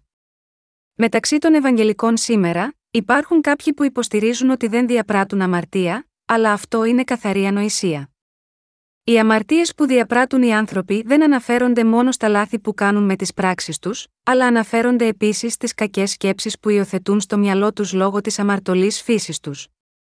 Δεν έχετε θυμώσει με κάποιον επειδή άργησε, μήπως δεν φωνάζετε με όλων των ειδών τις προσβολές όταν κάποιος σας εμποδίσει μπροστά από το αυτοκίνητό σας, υπάρχει κάτι ιδιαίτερο στους ανθρώπους που, τελικά, έχουν σάρκα, έτσι, οποιοδήποτε ισχυρίζεται στον Θεό ότι δεν έχει αμαρτήσει, κάνει τον Θεό ψεύτη. Αυτό λέει η Α Ιωάννου 1 και 10. Επειδή ο καθένας αμαρτάνει εναντίον του Θεού μέχρι την ημέρα που θα πεθάνει, ο Ισού πήρε με μιας όλες τις αμαρτίες των ανθρώπων αυτού του κόσμου με τη βάπτιση του, μετέφερε αυτές τις αμαρτίες του κόσμου στον Σταυρό και έχισε το αίμα του για να πληρώσει την ποινή τους με μιας. Αυτή είναι η τέλεια αγάπη που ο Θεός έχει για εμάς, και η αλήθεια της σωτηρίας που μας έχει σώσει εντελώς με το Ευαγγέλιο του Ήδατος και του Πνεύματος. Η αγάπη του Θεού, με άλλα λόγια, εκδηλώθηκε με το βάπτισμα που έλαβε ο Ισού από τον Ιωάννη, το χύσιμο του αίματό του στον Σταυρό και την ανάστασή του. Και αυτός ήταν ο μόνος κατάλληλος τρόπος για να εκπληρώσει όλη τη δικαιοσύνη του Θεού, κατά Ματθαίων 3 και 15. Γνωρίζοντας καλά πόσο αδύναμα όντα είμαστε εμείς οι άνθρωποι, και ακριβώς ότι δεν μπορούμε παρά να διαπράττουμε αμέτρητες αμαρτίες σίγμα, αυτό τον κόσμο, πριν σταυρωθεί ο κύριος μας, πρώτα ανέλαβε όλες τις κοσμικές αμαρτίες του καθενός με τον να βαφτιστεί από τον Ιωάννη τον Βαπτιστή, μετέφερε αυτές τις αμαρτίες του κόσμου στο Σταυρό, έχισε το αίμα του, έπλυνε τις αμαρτίες όσων πιστεύουν και σήκωσε την καταδίκη της αμαρτίας μας μια για πάντα. Επειδή γεννηθήκαμε με όλα τα συστατικά της αμαρτίας από την γέννηση μας σίγμα, αυτό τον κόσμο, δεν υπάρχει κανένας τρόπος για να μην αμαρτάνουμε ενώ ζούμε σίγμα, αυτό τον κόσμο. Γάμα γιώτα, αυτό ο Θεός μας λέει να ομολογούμε τις αμαρτίες μας και να πιστεύουμε στο Ευαγγέλιο του Ήδατος και του Πνεύματος. Τότε ο κύριος μας θα μας κάνει πλήρης πάλι με την Ευαγγελική αλήθεια του Ήδατο και του Πνεύματος, την αλήθεια που έχει πλύνει τις αμαρτίες μας, την αλήθεια που μας έχει καθαρίσει από όλες τις αδικίες και αμαρτίες μας. Πρέπει να ομολογήσουμε τώρα τις αμαρτίες μας στηρίζοντας την πίστη μας στο Ευαγγέλιο του Ήδατο και του Πνεύματος, λέγοντας: Θεέ, απέτυχα να ζήσω σύμφωνα με τον νόμο σου και έχω αμαρτήσει ενάντια σε εσένα. Όταν ομολογούμε έτσι τις αμαρτίες μας, η αγάπη του Θεού θα μας αφήσει να συνειδητοποιήσουμε ότι ο Ισού ανέλαβε τις αμαρτίες του κόσμου, μέσω του βαπτίσματος που έλαβε από τον Ιωάννη στον Ιορδάνη ποταμό, μετέφερε αυτές τις αμαρτίες στο Σταυρό, έχισε το αίμα του για μας και έχει ήδη εξηλαιώσει όλες τις αμαρτίες μας, συμπεριλαμβανομένων αυτών των αμαρτιών, συνεπώς μας λέει ότι είμαστε τώρα χωρίς αμαρτία. Εν ολίγης, και οι δίκαιοι θα πρέπει επίσης να εξομολογηθούν τις αμαρτίες τους ενώπιον του Θεού, αλλά πρέπει να το κάνουν με την πίστη τους στο Ευαγγέλιο του Ήδατος και του Πνεύματος, που τους δίνει μεγάλη εμπιστοσύνη στην άφεση ακόμα και των προσωπικών τους αμαρτιών. Για να μας δώσει τις ευλογίες της σωτηρίας, της άφεσης ακόμα και των καθημερινών μας αμαρτιών, ο κύριος μας βαφτίστηκε από τον Ιωάννη, πέθανε στον Σταυρό και αναστήθηκε από τους νεκρούς. Έτσι, αποδεχόμενος όλες τις αμαρτίες αυτού του κόσμου μια για πάντα μέσω του βαπτίσματός του, καθώς και κουβαλώντας αυτές τις αμαρτίες στο Σταυρό και χύνοντας το αίμα του, ο κύριος μας έχει εκπληρώσει την άφεση της αμαρτίας, η οποία έχει γίνει όλη η δικαιοσύνη του Θεού, για όσους πιστεύουν σε αυτό. Το Ευαγγέλιο του Ήδατος και του Πνεύματος το οποίο πιστεύουμε, είναι η αλήθεια του Θεού και η αγάπη της σωτηρίας. Πιστεύετε στην αλήθεια που εκδηλώνεται σε αυτή την προσευχή εξομολόγησης. Γιατί ο κύριος έπρεπε να σηκώσει τις αμαρτίες του κόσμου μια για πάντα μέσω του βαπτίσματος του. Επειδή ήξερε ότι εμείς δεν μπορούμε παρά να αμαρτάνουμε μέχρι να πεθάνουμε σίγμα αυτό τον κόσμο. Το ΚΕΦ. Ένα της Α Ιωάννου μιλά για την Ευαγγελική αλήθεια του ύδατος και του πνεύματος, την διασάφηση της αγάπης του Θεού προς δύο είδη ανθρώπων ταυτόχρονα. Ωστόσο, ακόμα και τώρα που μιλάμε, οι χριστιανοί σε όλο τον κόσμο, επειδή δεν έχουν καταφέρει να επιτύχουν τη σωστή ερμηνεία αυτών των τριών εδαφίων από το Α Ιωάννου 1, 8, 10, έχουν περιέλθει σε σύγχυση και οδηγούνται στην καταστροφή τους, την αιώνια τιμωρία του Άδη. Το Ε Ιωάννου 1, 8 λέει: Εάν είπομεν ότι αμαρτίαν δεν έχομεν, εαυτούς πλανόμεν και η αλήθεια δεν είναι εν ημίν. Βλέποντας αυτή την περικοπή, Μερικοί άνθρωποι έχουν παρερμηνεύσει το νόημά της και νομίζοντας ότι είναι φυσικό γάμα γιώτα, αυτούς να έχουν αμαρτία παρ, όλο που πιστεύουν στον Ιησού, έχουν προσφερθεί εθελοντικά να παραμείνουν αμαρτωλοί. Αλλά είναι λάθος να παρανοούμε και να πιστεύουμε έτσι λανθασμένα. Είναι σωστό για καθένα να έχει ακόμα αμαρτία στην καρδιά του, ακόμα και μετά την πίστη στο Ευαγγέλιο του Ήδατος και του Πνεύματος, όχι, αυτό δεν είναι σωστό. Όποιος ισχυρίζεται ότι γνωρίζει το Ευαγγέλιο του ύδατο και του πνεύματος και όμως, την ίδια στιγμή, λέει ότι η καρδιά του έχει ακόμα αμαρτία, δεν πιστεύει πραγματικά στην αλήθεια της σωτηρίας. Αλλά όσοι πιστεύουν ότι η Ευαγγελική αλήθεια του ύδατο και του πνεύματος έχει διαγράψει εντελώς όλες τις αμαρτίες τους, οι αμαρτίες τους έχουν πράγματι πληθεί. Ω εκ τούτου, το Ε Ιωάννου 1 εφαρμόζεται σε δύο είδη ανθρώπων. Ο Απόστολος Ιωάννης χρησιμοποίησε τη λέξη εάν εδώ, επειδή υπήρχαν πολλοί που ήρθαν στην Εκκλησία του Θεού και προσποιήθηκαν ότι είναι δίκαιοι παρ, όλο που δεν ήξεραν ακόμα το Ευαγγέλιο του Ήδατος και του Πνεύματος, ούτε έλαβαν την άφεση των αμαρτιών τους. Και ήθελε πραγματικά αυτοί να λάβουν την άφεση της αμαρτίας με πίστη στην Ευαγγελική αλήθεια του Ήδατος και του Πνεύματος. Αυτή ήταν η διακαής επιθυμία του ακόμα και για όλους τους ανθρώπους του κόσμου. Α εξετάσουμε τώρα την Α Ιωάννου 8 του 10 με περισσότερες λεπτομέρειες. Πώς πρέπει να ομολογούμε τις αμαρτίες μας; Οφείλουμε να ομολογούμε τις αμαρτίες μας στηρίζοντας την πίστη μας στο Ευαγγέλιο του Ήδατος και του Πνεύματος. Αυτή η περικοπή μας διδάσκει ότι εμείς που πιστεύουμε στο Ευαγγέλιο του Ήδατος και του Πνεύματος, οφείλουμε να ομολογούμε τις αμαρτίες μας στον Θεό όταν διαπράττουμε παραβάσεις, και έτσι μπορούμε να είμαστε ελεύθεροι από το σκοτάδι που προέκυψε από τις κακές πράξεις μας. Αν κάποιος που πιστεύει στο Ευαγγέλιο του ύδατο και του πνεύματος αμαρτάνει και πάλι, μήπως στη συνέχεια μετατρέπεται σε αμαρτωλό; Όχι. Λαμβάνοντας υπόψη τη σημερινή περικοπή της Αγίας Γραφής, ιδιαίτερα το σημείο που λέει: εάν είπομεν ότι αμαρτίαν δεν έχομεν, εαυτούς πλανόμεν και η αλήθεια δεν είναι εν είμαστε και πάλι προβληματισμένοι. Η πρώτη ερώτηση είναι αν είναι δυνατό ή όχι όσοι πιστεύουν στο Ευαγγέλιο του Ήδατος και του Πνεύματος να έχουν ξανά αμαρτία στις καρδιές τους. Είναι ξεκάθαρο ότι αυτοί που γνωρίζουν σωστά τον Ιησού Χριστό και πιστεύουν στο Ευαγγέλιο του Ήδατος και του Πνεύματος, στην πραγματικότητα δεν έχουν καμία αμαρτία στις καρδιές τους. Αυτό επειδή ο κύριος μας, με την Ευαγγελική δύναμη του Ήδατος και του Πνεύματος, έχει πλύνει τις αμαρτίες όλων μια για πάντα και σήκωσε όλη την καταδίκη της αμαρτίας. Η βίβλος μας λέει ότι μέσω του Ευαγγελίου του Ήδατος και του Πνεύματος, ο Θεός έχει ελευθερώσει από όλες τις αμαρτίες όσους πιστεύουν σίγμα, αυτό το φως της αλήθειας και το ακολουθούν. Εδώ, λοιπόν, ας επανέλθουμε στο ερώτημα που μόλις τέθηκε, όταν αυτοί οι άνθρωποι που έχουν λάβει την άφεση των αμαρτιών τους πιστεύοντας στο Ευαγγέλιο του Ήδατος και του Πνεύματος αμαρτάνουν άλλη μια φορά, μήπως γίνονται πάλι αμαρτωλοί, αυτό δεν μπορεί ποτέ να συμβεί. Όσοι πιστεύουν στο Ευαγγέλιο του Ήδατος και του Πνεύματος είναι πάντα χωρίς αμαρτία, διαρκώς.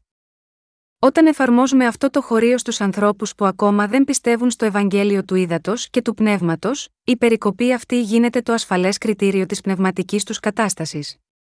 Απέναντι σίγμα, αυτή την περικοπή δεν μπορούν παρά να ομολογήσουν στον Θεό ότι είναι αμαρτωλοί καταδικασμένοι να πάνε στον Άδη. Και τότε ο Θεός θα δείξει το έλεος του για αυτούς, μέσω του Ευαγγελίου του Ήδατος και του Πνεύματος. Επομένως, μπορούμε να ερμηνεύσουμε το Α Ιωάννου 1, 8 ως μια περικοπή στην οποία ο Θεός καλεί τους αμαρτωλούς να μετανοήσουν για να λάβουν την άφεση όλων των αμαρτιών τους με πίστη στο αληθινό Ευαγγέλιο. Αλλά, όπως έγραψα πριν, μερικοί Ευαγγελικοί ισχυρίζονται με τα χείλη τους ότι δεν έχουν καμία αμαρτία, ακόμα και όταν δεν γνωρίζουν το Ευαγγέλιο του Ήδατος και του Πνεύματος. Τέτοιοι άνθρωποι εξαπατούν τους εαυτούς τους επειδή η αλήθεια δεν είναι μέσα τους. Ποτέ δεν μπορούν να λάβουν την άφεση των αμαρτιών τους, λόγω του ψεύδους τους. Στην πραγματικότητα αυτή η περικοπή λέει στους χριστιανούς αμαρτωλούς, ότι για να μείνουν στο φως της αλήθειας πρέπει πρώτα να λάβουν την άφεση της αμαρτίας πιστεύοντας στο Ευαγγέλιο του Ήδατος και του Πνεύματος. Επομένως, η περικοπή Α Ιωάννου 1, 8, η οποία αναφέρει, εάν είπομεν ότι αμαρτίαν δεν έχομεν, εαυτούς πλανόμεν και η αλήθεια δεν είναι εν δεν σημαίνει ότι όσοι πιστεύουν στη Ευαγγελική δύναμη του ύδατος και του πνεύματος μπορούν και πάλι να γίνουν αμαρτωλοί αν αμαρτάνουν ξανά. Όσοι πιστεύουν στο Ευαγγέλιο του ύδατος και του πνεύματος δεν έχουν καμία αμαρτία. Αυτό που χρειάζεται να ξέρετε είναι ότι αν αμαρτάνει κάποιος που πιστεύει στο Ευαγγέλιο του ύδατος και του πνεύματος, πρέπει πρώτα να παραδεχτεί τα λάθη του και να συνειδητοποιήσει ότι αυτή η αμαρτία δεν υπάρχει στην καρδιά του, αλλά καθαρίστηκε ήδη από την Ευαγγελική δύναμη του ύδατος και του πνεύματος. Μόνο τότε μπορούν να ελευθερωθούν από όλες τις ανεπάρκειές τους με πίστη τους στο Ευαγγέλιο του ύδατος και του πνεύματος. Αυτή είναι η αλήθεια που ο κύριος μας κάνει όλους να συνειδητοποιήσουμε μέσα από το Α Ιωάννου 1, 8, 10. Επομένως, όταν αμαρτάνουμε ενώπιον του Θεού, πρέπει να ομολογούμε αυτές τις αμαρτίες με λεπτομέρεια, και πρέπει να εμπιστευόμαστε στο Ευαγγέλιο του ύδατος και του πνεύματος. Ο κύριος μας λέει ότι τέτοια ομολογία πίστεως είναι η σωστή προσευχή εξομολόγησης. Ο Απόστολος Ιωάννης μας λέει εδώ, να μην παραμείνουμε στις προσωπικές αμαρτίες μας που διαπράττονται συνεχώς, αλλά να απελευθερωθούμε από τη βασιλεία του σκότους, στηρίζοντας την πίστη μας στο Ευαγγέλιο του Ήδατος και του Πνεύματος. Δεν μπορούν να υπάρξουν περιπτώσεις όπου όσοι από εμάς πιστεύουν στο Ευαγγέλιο του Ήδατος και του Πνεύματος θα μετατραπούν και πάλι σε αμαρτωλούς επειδή διέπραξαν άλλη μια αμαρτία εναντίον του Θεού. Αυτοί που έχουν πιστέψει κάποτε στο Ευαγγέλιο του Ήδατος και του Πνεύματος με αυτή την πίστη, είναι πάντα και για πάντα χωρίς αμαρτία.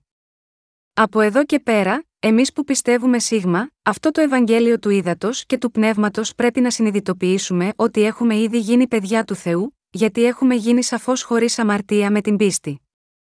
Ο Απόστολος Ιωάννης λέει σε όλους μας, να ομολογούμε τις αμαρτίες μας, και θέλει να μοιραστεί την πίστη του με όλους μας για να μπορούμε να παραμείνουμε και να ζήσουμε στο φως της αλήθειας του Θεού και να έχουμε αληθινή κοινωνία με τον Θεό. Πώς, λοιπόν, πίστευε εκείνος τον Θεό, τι είδους πίστη είχε, η πίστη του ήταν σαφώς διαφορετική από την πίστη των χριστιανών σήμερα.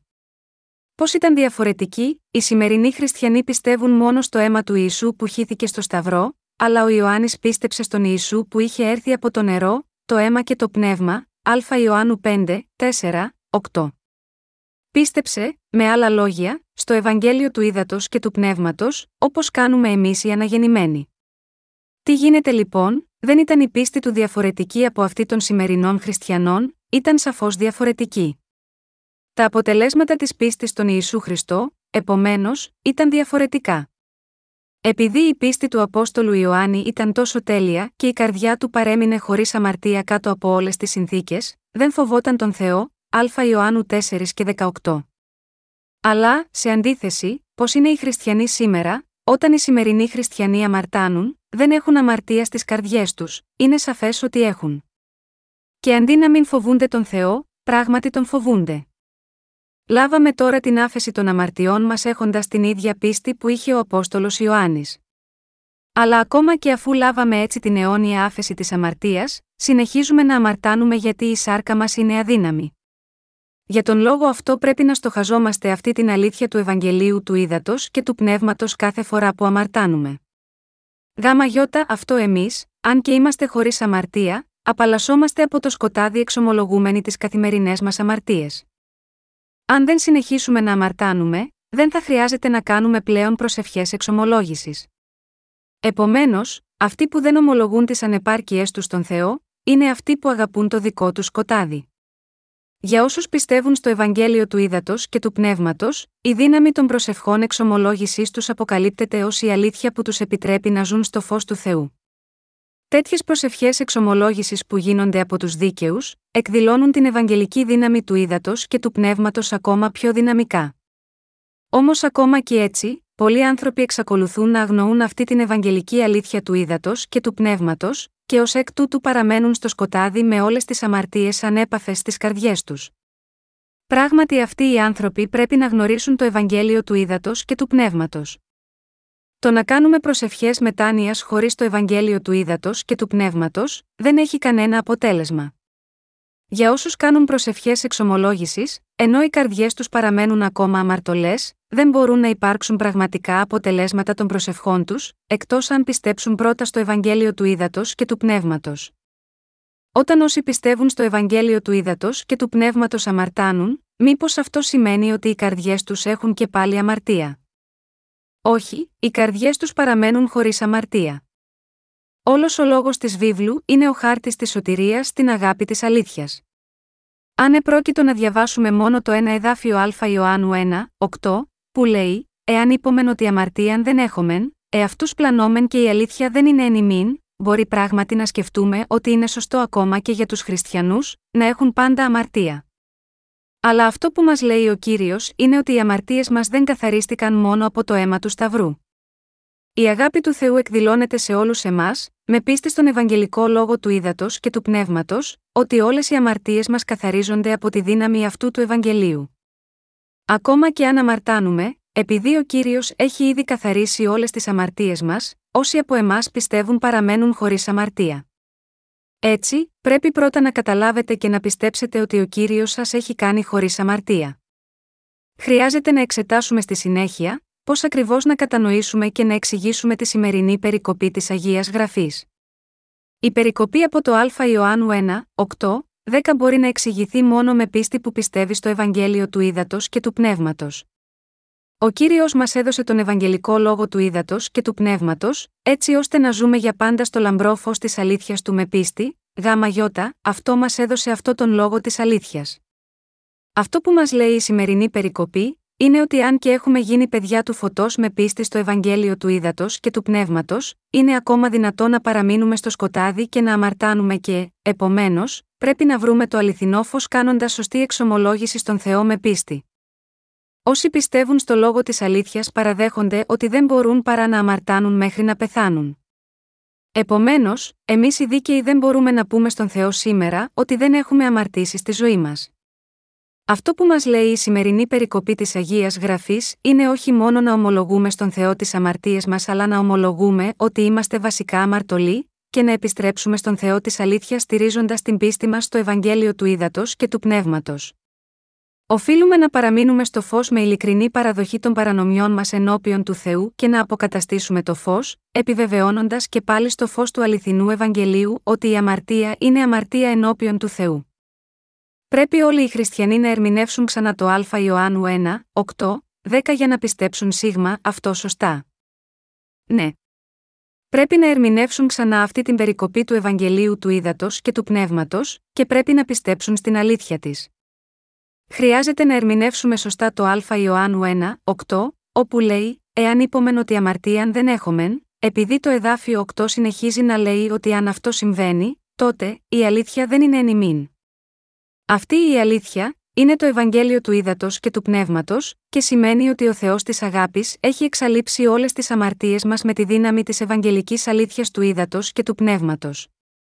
Εάν οι αναγεννημένοι δεν θεωρούν την αμαρτία ως αμαρτία μετά την διάπραξη της, ψεύδονται υποκριτικά, έχοντας τις συνειδήσεις τους καυτηριασμένες με ένα καυτό σίδερο. Αν οι πιστοί στο Ευαγγέλιο του Ήδατος και του Πνεύματος διαπράττουν αμαρτία, πρέπει να ομολογήσουν στον Θεό σωστά ότι θα παραμείνουν στο όμορφο Ευαγγέλιο, ως εξής: Θεέ, αμάρτησα ενώπιον σου, διαπράττοντας αυτές και αυτές τις παραβάσεις. Κάθε φορά που αμαρτάνουμε, πρέπει να παραδεχόμαστε στον Θεό αυτό το γεγονός όπως είναι. Μπορούμε τότε να ελευθερωθούμε από όλες τις αμαρτίες μας, γιατί ο κύριος των δυνάμεων θα μαρτυρήσει σε μας με τον λόγο του ότι έχει ήδη καθαρίσει όλες τις αμαρτίες μας με τη δύναμη του Ευαγγελίου του Ήδατος και του Πνεύματος που μας έχει δώσει. Επειδή ο δοσμένος από τον Θεό λόγος του ύδατο και του πνεύματος κατοικεί πάντα στην καρδιά μας, μπορούμε να κάνουμε τη σωστή εξομολόγηση. Πρέπει να θυμόμαστε ότι μέσα από αυτό τον αληθινό λόγο του ύδατο και του πνεύματος, ο Θεός μας έχει καθαρίσει από κάθε κακό. Με αυτό το αληθινό Ευαγγέλιο, ο κύριος μας έχει καθαρίσει με μιας όλες τις αμαρτίες που διαπράττουμε εμείς οι άνθρωποι σε όλη τη διάρκεια της ζωής μας. Η εξομολόγηση που γίνεται στηρίζοντας την πίστη μας σίγμα, αυτό τον λόγο, είναι η σωστή εξομολόγηση. Η εξομολόγηση για την οποία μιλάει ο Απόστολος Ιωάννης στην Α Ιωάννου, με άλλα λόγια, δεν αναφέρεται μόνο στις προσευχές μετάνοιας που έκαναν όσοι έχουν αμαρτία στις καρδιές τους. Αυτό που πρέπει εδώ να συνειδητοποιήσουμε είναι ότι υπάρχουν θεμελιώδεις διαφορές μεταξύ της εξομολόγησης των καθημερινών αμαρτιών που γίνονται από τους πιστούς του Ευαγγελίου του Ήδατος και του Πνεύματος, και τις προσευχές μετάνοιας που γίνονται από εκείνους που αγνοούν την Ευαγγελική δύναμη του Ήδατος και του Πνεύματος. Αυτά τα δύο είναι διαφορετικά μεταξύ τους. Όποιος έχει αμαρτία στην καρδιά του, ανεξάρτητα από το αν πιστεύει στον Ιησού ως σωτήρα του, εξακολουθεί να ζει κάτω από την οργή του Θεού. Η βίβλος λέει ότι ο μισθός της αμαρτίας είναι θάνατος, και ότι καμία αμαρτία δεν καθαρίζεται χωρίς την καταβολή της ποινής της με ζωή, χωρίς χύσεως αίματος δεν γίνεται άφεσης, Εβραίους 9 και 22. Επομένως, ακόμα και αν κάποιος έκλαψε για τις καθημερινές του αμαρτίες και κάνει συνεχώς προσευχές μετάνοιας, αυτές οι αμαρτίες απλώς δεν εξαφανίζονται. Δεν έχει καμία άλλη επιλογή, παρά να συνεχίσει να ζει στην αβεβαιότητα. Αντίθετα, όσοι συμμορφώνονται με την Ευαγγελική αλήθεια του ύδατος και του πνεύματος, συνεχίζουν να κατοικούν στο φως της αλήθειας εξομολογούμενοι όλες τις αμαρτίες που διαπράχθηκαν στην καθημερινή τους ζωή, και στηρίζοντας την πίστη τους στο Ευαγγέλιο του ύδατος και του πνεύματος. Ω εκ τούτου, καθένας πρέπει να απελευθερωθεί από όλες τις αμαρτίες του με πίστη σίγμα, αυτό το ισχυρό Ευαγγέλιο. Επομένως, οι χριστιανοί πρέπει να κατοικούν στη φωτεινή Ευαγγελική αλήθεια του ύδατος και του πνεύματος με πίστη. Όλοι εμείς, αν διαπράττουμε κακές πράξεις ενώπιον του Θεού ή των συνανθρώπων μας, πρέπει να τις ομολογήσουμε όπως είναι και να τις επιλύσουμε με την πίστη μας στο αληθινό Ευαγγέλιο πριν προχωρήσουμε. Δεν θα έπρεπε να μάθουμε πώς να κάνουμε τη σωστή εξομολόγηση στον Θεό. Ναι, πρέπει να μάθουμε να κάνουμε τη σωστή εξομολόγηση με το Ευαγγέλιο του Ήδατος και του Πνεύματος. Υπάρχουν διάφορα είδη αμαρτίας που διαπράττουμε εμείς οι άνθρωποι εναντίον του Θεού. Πρώτο, το μεγαλύτερο κακό από όλες τις κακές πράξεις που διαπράττουν οι αμαρτωλοί ενώπιον του Θεού, είναι η αμαρτία της απιστίας στο Ευαγγέλιο του Ήδατος και του Πνεύματος όταν κάποιος το γνωρίζει. Αυτή η αμαρτία είναι η ίδια αμαρτία της βλασφημίας κατά του Αγίου Πνεύματος. Όποιος έχει μάθει για τον Ευαγγελικό λόγο του Ήδατος και του Πνεύματος, και κατανοεί ότι πρέπει να πιστέψει σίγμα, αυτόν, αν αποτύχει να το κάνει δεν θα συγχωρεθεί ποτέ από τον Θεό για τις αμαρτίες του. Ένα άλλο θανάσιμο αμάρτημα που διαπράττουν οι αμαρτωλοί ακούσια, είναι η αμαρτία της παρανόησης του Ευαγγελίου του Ήδατος και του Πνεύματος και η μόνιμη εναντίωση σε αυτό. Αυτές είναι οι δύο θανάσιμες αμαρτίες που διαπράττουν αυτοί που δεν έχουν ακόμα αναγεννηθεί. Θα οδηγηθούν στον άδει αν δεν μετανοήσουν από τον κακό τους δρόμο. Είναι, επομένως, επιτακτική ανάγκη να γυρίσουν πίσω από τον κακό τους δρόμο, και να πιστεύουν στο αληθινό Ευαγγέλιο του ύδατο και του πνεύματος. Και αν ένας πιστεύει στο Ευαγγέλιο του ύδατο και του πνεύματος, αλλά δεν εργάζεται για να το διαδώσει, είναι επίσης μια πολύ κακή αμαρτία. Και αν, ενώπιον της Εκκλησίας του Θεού, είχαμε εμποδίσει να κηρυχτεί το Ευαγγέλιο του ύδατο και του πνεύματος, είχαμε διαπράξει μια μεγάλη αμαρτία εναντίον του Θεού. Αυτές είναι οι σοβαρότερες αμαρτίες που θα μπορούσαν να διαπράξουν οι αναγεννημένοι ενώπιον του Θεού. Πρέπει να ομολογήσουμε αυτή την αμαρτία καθώς και τις αδικίες μας. Αυτή είναι η σωστή στάση που πρέπει να έχουν οι Άγιοι όταν ομολογούν τις αμαρτίες τους. Εμείς, οι Άγιοι και οι υπηρέτε του Θεού, πρέπει να γνωρίζουμε πώς να κάνουμε τέτοια σωστή εξομολόγηση. Πρέπει όλοι να συνειδητοποιήσουμε τι προσπαθεί να μας πει η περικοπή Α Ιωάννου 1, 8, 10, και πρέπει να πιστέψουμε στο μήνυμα της. Αν δεν αναγνωρίζουμε τις αμαρτίες μας και δεν ξέρουμε πώς να κάνουμε σωστή εξομολόγηση, η αλήθεια του Ευαγγελίου του Θεού για τη σωτηρία δεν θα βρεθεί στην καρδιά μας. Αυτό που θέλω να επαναλάβω εδώ είναι ότι ο Θεός είναι φως. Με συνειδητοποίηση ότι ο Θεός είναι πράγματι το ίδιο το φως, και ακόμα με την πίστη ότι ο Θεός είναι αγάπη, πρέπει να κάνουμε τη σωστή εξομολόγηση που αναγνωρίζει όλες τις πράξεις του σκότους που είχαμε διαπράξει ως αμαρτωλοί. Αυτό που πρέπει όλοι να συνειδητοποιήσουμε εδώ, είναι ότι επειδή ο Θεός έχει καθαρίσει όλες τις αμαρτίες μας με το φως και την αγάπη του ίσου, και επειδή έχουμε εξηλαιωθεί από όλες τις αμαρτίες μας με πίστη σίγμα, αυτό, έχουμε έναν επιπλέον λόγο για να ξέρουμε πώς να κάνουμε τη σωστή εξομολόγηση. Πρέπει να παραδεχτούμε ότι στη σάρκα μας είμαστε άνθρωποι που συχνά δεν μπορούν παρά να περπατήσουν στο σκοτάδι καθώς ζούμε σε αυτή τη γη, και πρέπει να ξέρουμε πώς να κάνουμε τη σωστή εξομολόγηση με πίστη στο Ευαγγέλιο του Ήδατος και του Πνεύματος. Μόνο τότε μπορούμε να γίνουμε πραγματικά όριμοι χριστιανοί. Γνωρίζοντας πολύ καλά ότι δεν μπορεί παρά να ζούμε από καιρό σε καιρό στο σκοτάδι της σάρκας ενώ ζούμε σίγμα, αυτό τον κόσμο, ο κύριος μας μας έδωσε το Ευαγγέλιο του Λόγου του Ήδατος και του Πνεύματος. Ο Θεός μας ικάνωσε όλους να κοιτάξουμε προς τον κύριο με τα μάτια της πίστης μας στο Ευαγγέλιο του Ήδατος και του Πνεύματος, και να ζούμε στο φως της αλήθειας. Ο κύριος μας έχει καθαρίσει όλες τις αμαρτίες μας με το ισχυρό Ευαγγέλιο του. Επομένως, μπορούμε πράγματι να καθαριστούμε από όλες τις αμαρτίες που διαπράττουμε στη ζωή μας, αλλά για να το επιτύχουμε αυτό πρέπει να κάνουμε πρώτα τη σωστή εξομολόγηση στον Θεό και να πιστεύουμε σίγμα, Αυτόν. Με την πίστη μας στο Ευαγγέλιο του Ήδατος και του Πνεύματος που δόθηκε από τον κύριο, έχουμε εντυθεί στη χάρη της άφεσης των αμαρτιών μας με μιας για πάντα. Ο κύριος θέλει πάντα να πλένουμε όλες τις προσωπικές μας αμαρτίες, στηρίζοντας την πίστη μας στο Ευαγγέλιο του Ήδατος και του Πνεύματος.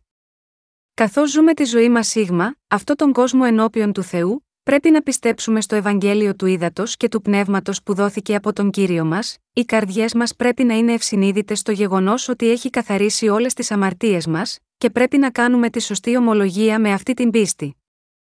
Ο κύριος μας που έγινε το φως, μας ικάνωσε να τον ακολουθήσουμε αν όντως όλοι στοχαζόμαστε τον λόγο του Ευαγγελίου του Ήδατος και του Πνεύματος που μας έχει δώσει και επιβεβαιώνουμε την άφεση των αμαρτιών μας στις καρδιές μας. Κάνοντας αυτό που δεν πρέπει να κάνουμε ενώπιον του Θεού, αυτό αποτελεί αμαρτία ενώπιον του. Όλοι εμείς, κάθε φορά που σφάλουμε μεταξύ μας στον Θεό, μόνο όταν παραδεχόμαστε τις κακές πράξεις μας στον Θεό και μεταξύ μας μπορούμε να κάνουμε τη σωστή εξομολόγηση. Για να γίνει αυτό, με άλλα λόγια, πρέπει να παραδεχθούμε ότι δεν μπορούμε παρά να αμαρτάνουμε μέχρι να πεθάνουμε. Η ομολογία που αναφέρεται στη σημερινή περικοπή της γραφής, δεν αναφέρεται στις προσευχές της μετάνοιας, με τις οποίες κάποιος απλώς παραδέχεται τις καθημερινές αμαρτίες που έχει διαπράξει. Η αληθινή ομολογία των Αγίων είναι να παραδεχτούμε τη θεμελιώδης φύση μας καθώς και τις σοβαρές αμαρτίες που έχουμε διαπράξει, με πίστη στο Ευαγγέλιο του Ήδατος και του Πνεύματος που έχει καθαρίσει όλες τις αμαρτίες ολόκληρης της ζωής μας μια για πάντα. Επομένως, το να ομολογήσουμε απλά τις αμαρτίες μας, χωρίς να έχουμε πίστη στη σωτηρία του ύδατο και του πνεύματος, δεν είναι ούτε η εξομολόγηση που ο Θεός θέλει από εμάς, ούτε η σωστή εξομολόγηση. Έτσι, δεν πρέπει μόνο να ομολογήσουμε στον Θεό τις αμαρτίες που έχουμε διαπράξει, αλλά μέσω της πίστης μας στο Ευαγγέλιο του ύδατο και του πνεύματος που εκείνος έχει δώσει στις καρδιές μας, πρέπει να κάνουμε τη σωστή εξομολόγηση σίγμα αυτών. Πρέπει να συνειδητοποιήσουμε, με άλλα λόγια, ότι με το Ευαγγέλιο του ύδατο και του πνεύματος έχουμε σωθεί από τον Θεό. Ο κύριος μας απένει με τη χάρη του πάνω μας με αυτή την σωστή ομολογία, έτσι ώστε να μπορούμε, μέσω του Ευαγγελίου του ύδατο και του πνεύματος, να απελευθερωθούμε από το δικό μας σκοτάδι διαρκώς. Με λίγα λόγια, η αληθινή εξομολόγηση αποτελείται από την αναγνώριση των αμαρτιών μας στον Θεό και τη δική μας σωστή πίστη στο Ευαγγέλιο του Ήδατος και του Πνεύματος. Δεδομένου ότι η σωτηρία που μας έφερε ο κύριος έχει καθαρίσει τις αμαρτίες μας μια για πάντα με το Ευαγγέλιο του Ήδατος και του Πνεύματος, και όλο αυτό επιτεύχθηκε με βάση το γεγονός ότι θα συνεχίσουμε να διαπράττουμε αδικίες μέχρι το τέλος αυτού του κόσμου, μας λέει να ομολογήσουμε και να κοιτάξουμε προς αυτή την αλήθεια. Είναι ακριβώς όπως όταν ο λαός του Ισραήλ κοίταξε το φίδι στο ξύλο, αριθμοί 21, 8, 9, Ιωάννης 3 και 14. Αυτό το φίδι στο ξύλο, το οποίο υπονοεί τον Ιησού Χριστό, σήκωσε όλες τις κατάρες των αμαρτιών τους. Ακριβώς όπως ο λόγος του Θεού υποσχέθηκε, ότι αυτός που κοίταζε αυτό το φίδι θα ζούσε, ο Θεός μας λέει εδώ να κοιτάξουμε προς τον κύριο και να ομολογήσουμε τις αμαρτίες μας στηρίζοντας την πίστη μας στο Ευαγγέλιο του Ήδατος και του Πνεύματος. Επειδή ο κύριος μας έχει καθαρίσει όλες τις αμαρτίες μας με το Ευαγγέλιο του Ήδατος και του Πνεύματος, υπό αυτόν τον όρο κάθε φορά που αμαρτάνουμε στη ζωή μας, μόνο αν ομολογούμε τέτοιες αμαρτίες θα βιώσουμε τη χάρη της άφεσης της αμαρτίας και θα δούμε τις αμαρτίες μας να καθαρίζονται. Τώρα, πρέπει πάντα να κοιτάμε προς το Ευαγγέλιο του Ήδατος και του Πνεύματος και να ζούμε μένοντας σίγμα αυτό το φως. Με αυτόν τον τρόπο μπορούμε να ελευθερωθούμε από όλες τις αμαρτίες μας και, ως αποτέλεσμα, μπορούμε να ζούμε τη ζωή μας, ενώ έχουμε διαρκώς κοινωνία της πίστης με τον Θεό μέσα στην αλήθεια. Οι δίκαιοι οφείλουν να ζουν κάνοντας την πραγματική ομολογία τους στον Θεό. Έτσι, πρέπει να μάθουμε πώς να κάνουμε αυτή την αληθινή ομολογία της πίστης στον Θεό, και πρέπει να πιστέψουμε σε αυτή. Πρέπει να ξέρουμε πώς να κάνουμε σωστή εξομολόγηση. Ναι, επειδή μόνο τότε θα μπορέσουμε να ζήσουμε σωστά τη ζωή μας της πίστης ως το τέλος αυτού του κόσμου. Όσοι γνωρίζουν πώς να κάνουν τη σωστή εξομολόγηση στον Θεό, μπορούν να περπατήσουν με τον κύριο ω το τέλος αυτού του κόσμου. Για να γίνει αυτό, πρέπει να παραδεχθούμε στον Θεό όλες τις παραβάσεις που έχουμε διαπράξει. Αν υποθετικά είχαμε αδικήσει την Εκκλησία, θα πρέπει επίσης να το παραδεχτούμε.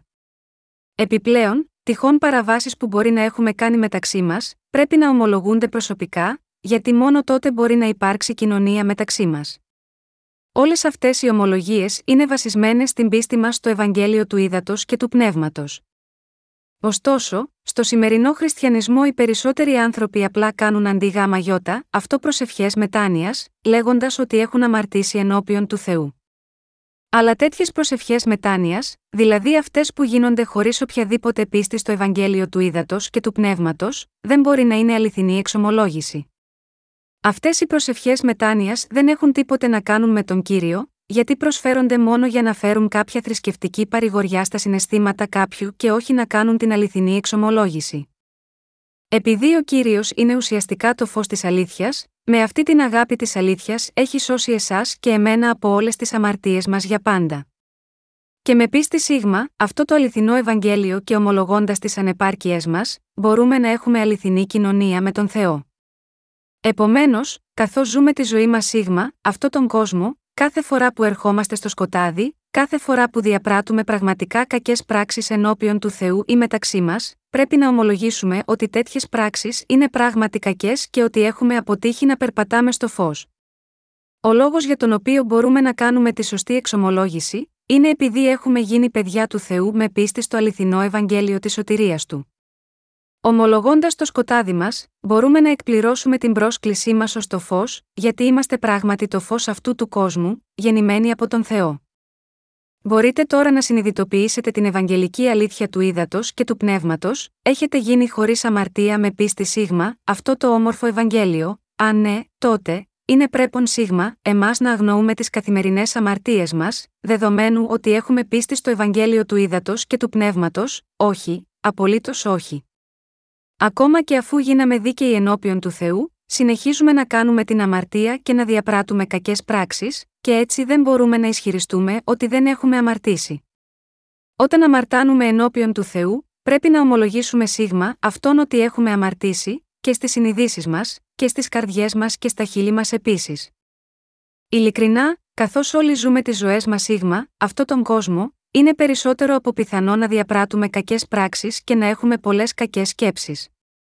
Πόσα σαρκικά ψεγάδια έχουμε, και πόσο μπορούμε να διαπράττουμε αναρρύθμιτα σαρκικά παραπτώματα, αυτό δεν εξαρτάται από το πω εσείς και εγώ είμαστε πραγματικά ενώπιον του Θεού, φυσικά, πρέπει να κάνουμε τη σωστή εξομολόγηση, στηρίζοντας την πίστη μας στο Ευαγγέλιο του Ήδατος και του Πνεύματος. Αλλά, αν λέμε ότι μένουμε στο φως και όμως δεν ομολογούμε τις κακές μας πράξεις, ούτε καθώς τις διαπράττουμε στη ζωή μας, δεν μπορεί να υπάρξει σωστή κοινωνία με τον Θεό. Αν δεν κάναμε το καλό έργο που σώζει τις ψυχές ενώπιον του Θεού, αλλά, αντίθετα, κάναμε κακές πράξεις επιζητώντας την εγωιστική μας επιθυμία και παραβιάζαμε τον νόμο του Θεού, τότε έχουμε διαπράξει κακές πράξεις ενώπιον του Θεού. Όταν κάποιος διαπράττει τέτοιες κακές πράξεις, οφείλει να παραδεχτεί στον Θεό ότι το έχει κάνει. Πώς θα μπορούσε να πεις στον Θεό, Δεν έχω αμαρτήσει ποτέ, είναι αλήθεια ότι οι δίκαιοι έχουν καθαριστεί από όλες τις αμαρτίες που έχουν διαπράξει, με την πίστη στο Ευαγγέλιο του Ήδατος και του Πνεύματος, αλλά μήπως δεν εξακολουθούν να διαπράττουν κακές πράξεις, πράγματι διαπράττουν κακές πράξεις, αλλά ο κύριος μας έχει καθαρίσει ακόμα και αυτές τις αμαρτίες. Επειδή ο κύριος μας έχει καθαρίσει όλες τις αμαρτίες μας με το Ευαγγέλιο του Ήδατος και του Πνεύματος, όταν παραδεχτούμε σίγμα, αυτόν ότι έχουμε κάνει κακές πράξεις κάθε φορά που εμείς τις διαπράττουμε, μπορούμε να έχουμε πραγματική και βαθιά προσωπική σχέση και αληθινή κοινωνία με τον Θεό. Κάνοντας αυτή την αληθινή εξομολόγηση, ο δίκαιος μπορεί πάντα να έχει αληθινή κοινωνία με τον Θεό. Αυτό είναι δυνατό μόνο επειδή ο Θεός έχει ήδη καθαρίσει όλες τις αμαρτίες μας με το Ευαγγέλιο του Ήδατος και του Πνεύματος. Επειδή ο κύριος μας έχει λύσει το πρόβλημα των αμαρτιών του κόσμου με το βάπτισμά του από τον Ιωάννη και το αίμα που έχησε, με πίστη σίγμα, αυτή την αλήθεια του Ευαγγελίου έχουμε ήδη γίνει τα παιδιά του φωτός ενώπιον του Θεού. Και για να κατοικήσουμε σίγμα αυτό το φως, πρέπει να κάνουμε τη σωστή εξομολόγηση. Είναι σωστό να πούμε ότι δεν έχουμε αμαρτήσει όταν στην ουσία διαπράξαμε αμαρτία. Όχι, αυτό είναι διάπραξη μιας ακόμα αμαρτίας ενώπιον του Θεού. Εάν, παρά το γεγονός ότι όλοι μας διαπράττουμε κάθε είδους παραβάσεις ενώπιον του Θεού, ακόμα ισχυριζόμαστε σε αυτόν, ποτέ δεν έχω αμαρτήσει, δεν έχω κάνει τίποτε κακό, τότε αυτό δεν είναι τίποτε περισσότερο από απατηλή πίστη. Όταν αμαρτάνουμε ενώπιον του Θεού κάθε μέρα και έχουμε διαπράξει όλα τα είδη κακών πράξεων, δεν μπορούμε τόσο παράλογα να ισχυριζόμαστε στον Θεό ότι ποτέ δεν έχουμε αμαρτήσει. Το να ισχυριστούμε ότι δεν έχουμε αμαρτήσει ενώ στην πραγματικότητα αμαρτήσαμε, δεν είναι τίποτε περισσότερο από ένα ξεδιάντροπο και εντελώς απατηλό ψέμα.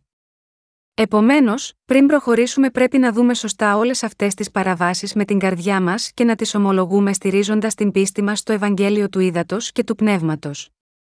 Μόνο τότε μπορεί η αλήθεια να παραμείνει στις καρδιές μας, και μόνο τότε μπορεί ο Ευαγγελικός λόγος του Ήδατος και του Πνεύματος να κυριαρχεί επάνω μας διαρκώς. Ενώ εμείς είμαστε βασικά άδικοι, ο κύριος μας είναι δίκαιος για πάντα. Ο κύριος μας έχει σώσει πραγματικά από όλες τις αμαρτίες μας και μας έκανε χωρίς αμαρτία. Έτσι, η δικαιοσύνη του κυρίου μας αποκαλύπτεται μέσω τέτοιων άδικων όντων σαν εμάς που διαπράττουμε αμέτρητες αμαρτίες, και τιμάται και δοξάζεται ακόμα περισσότερο μέσα μας.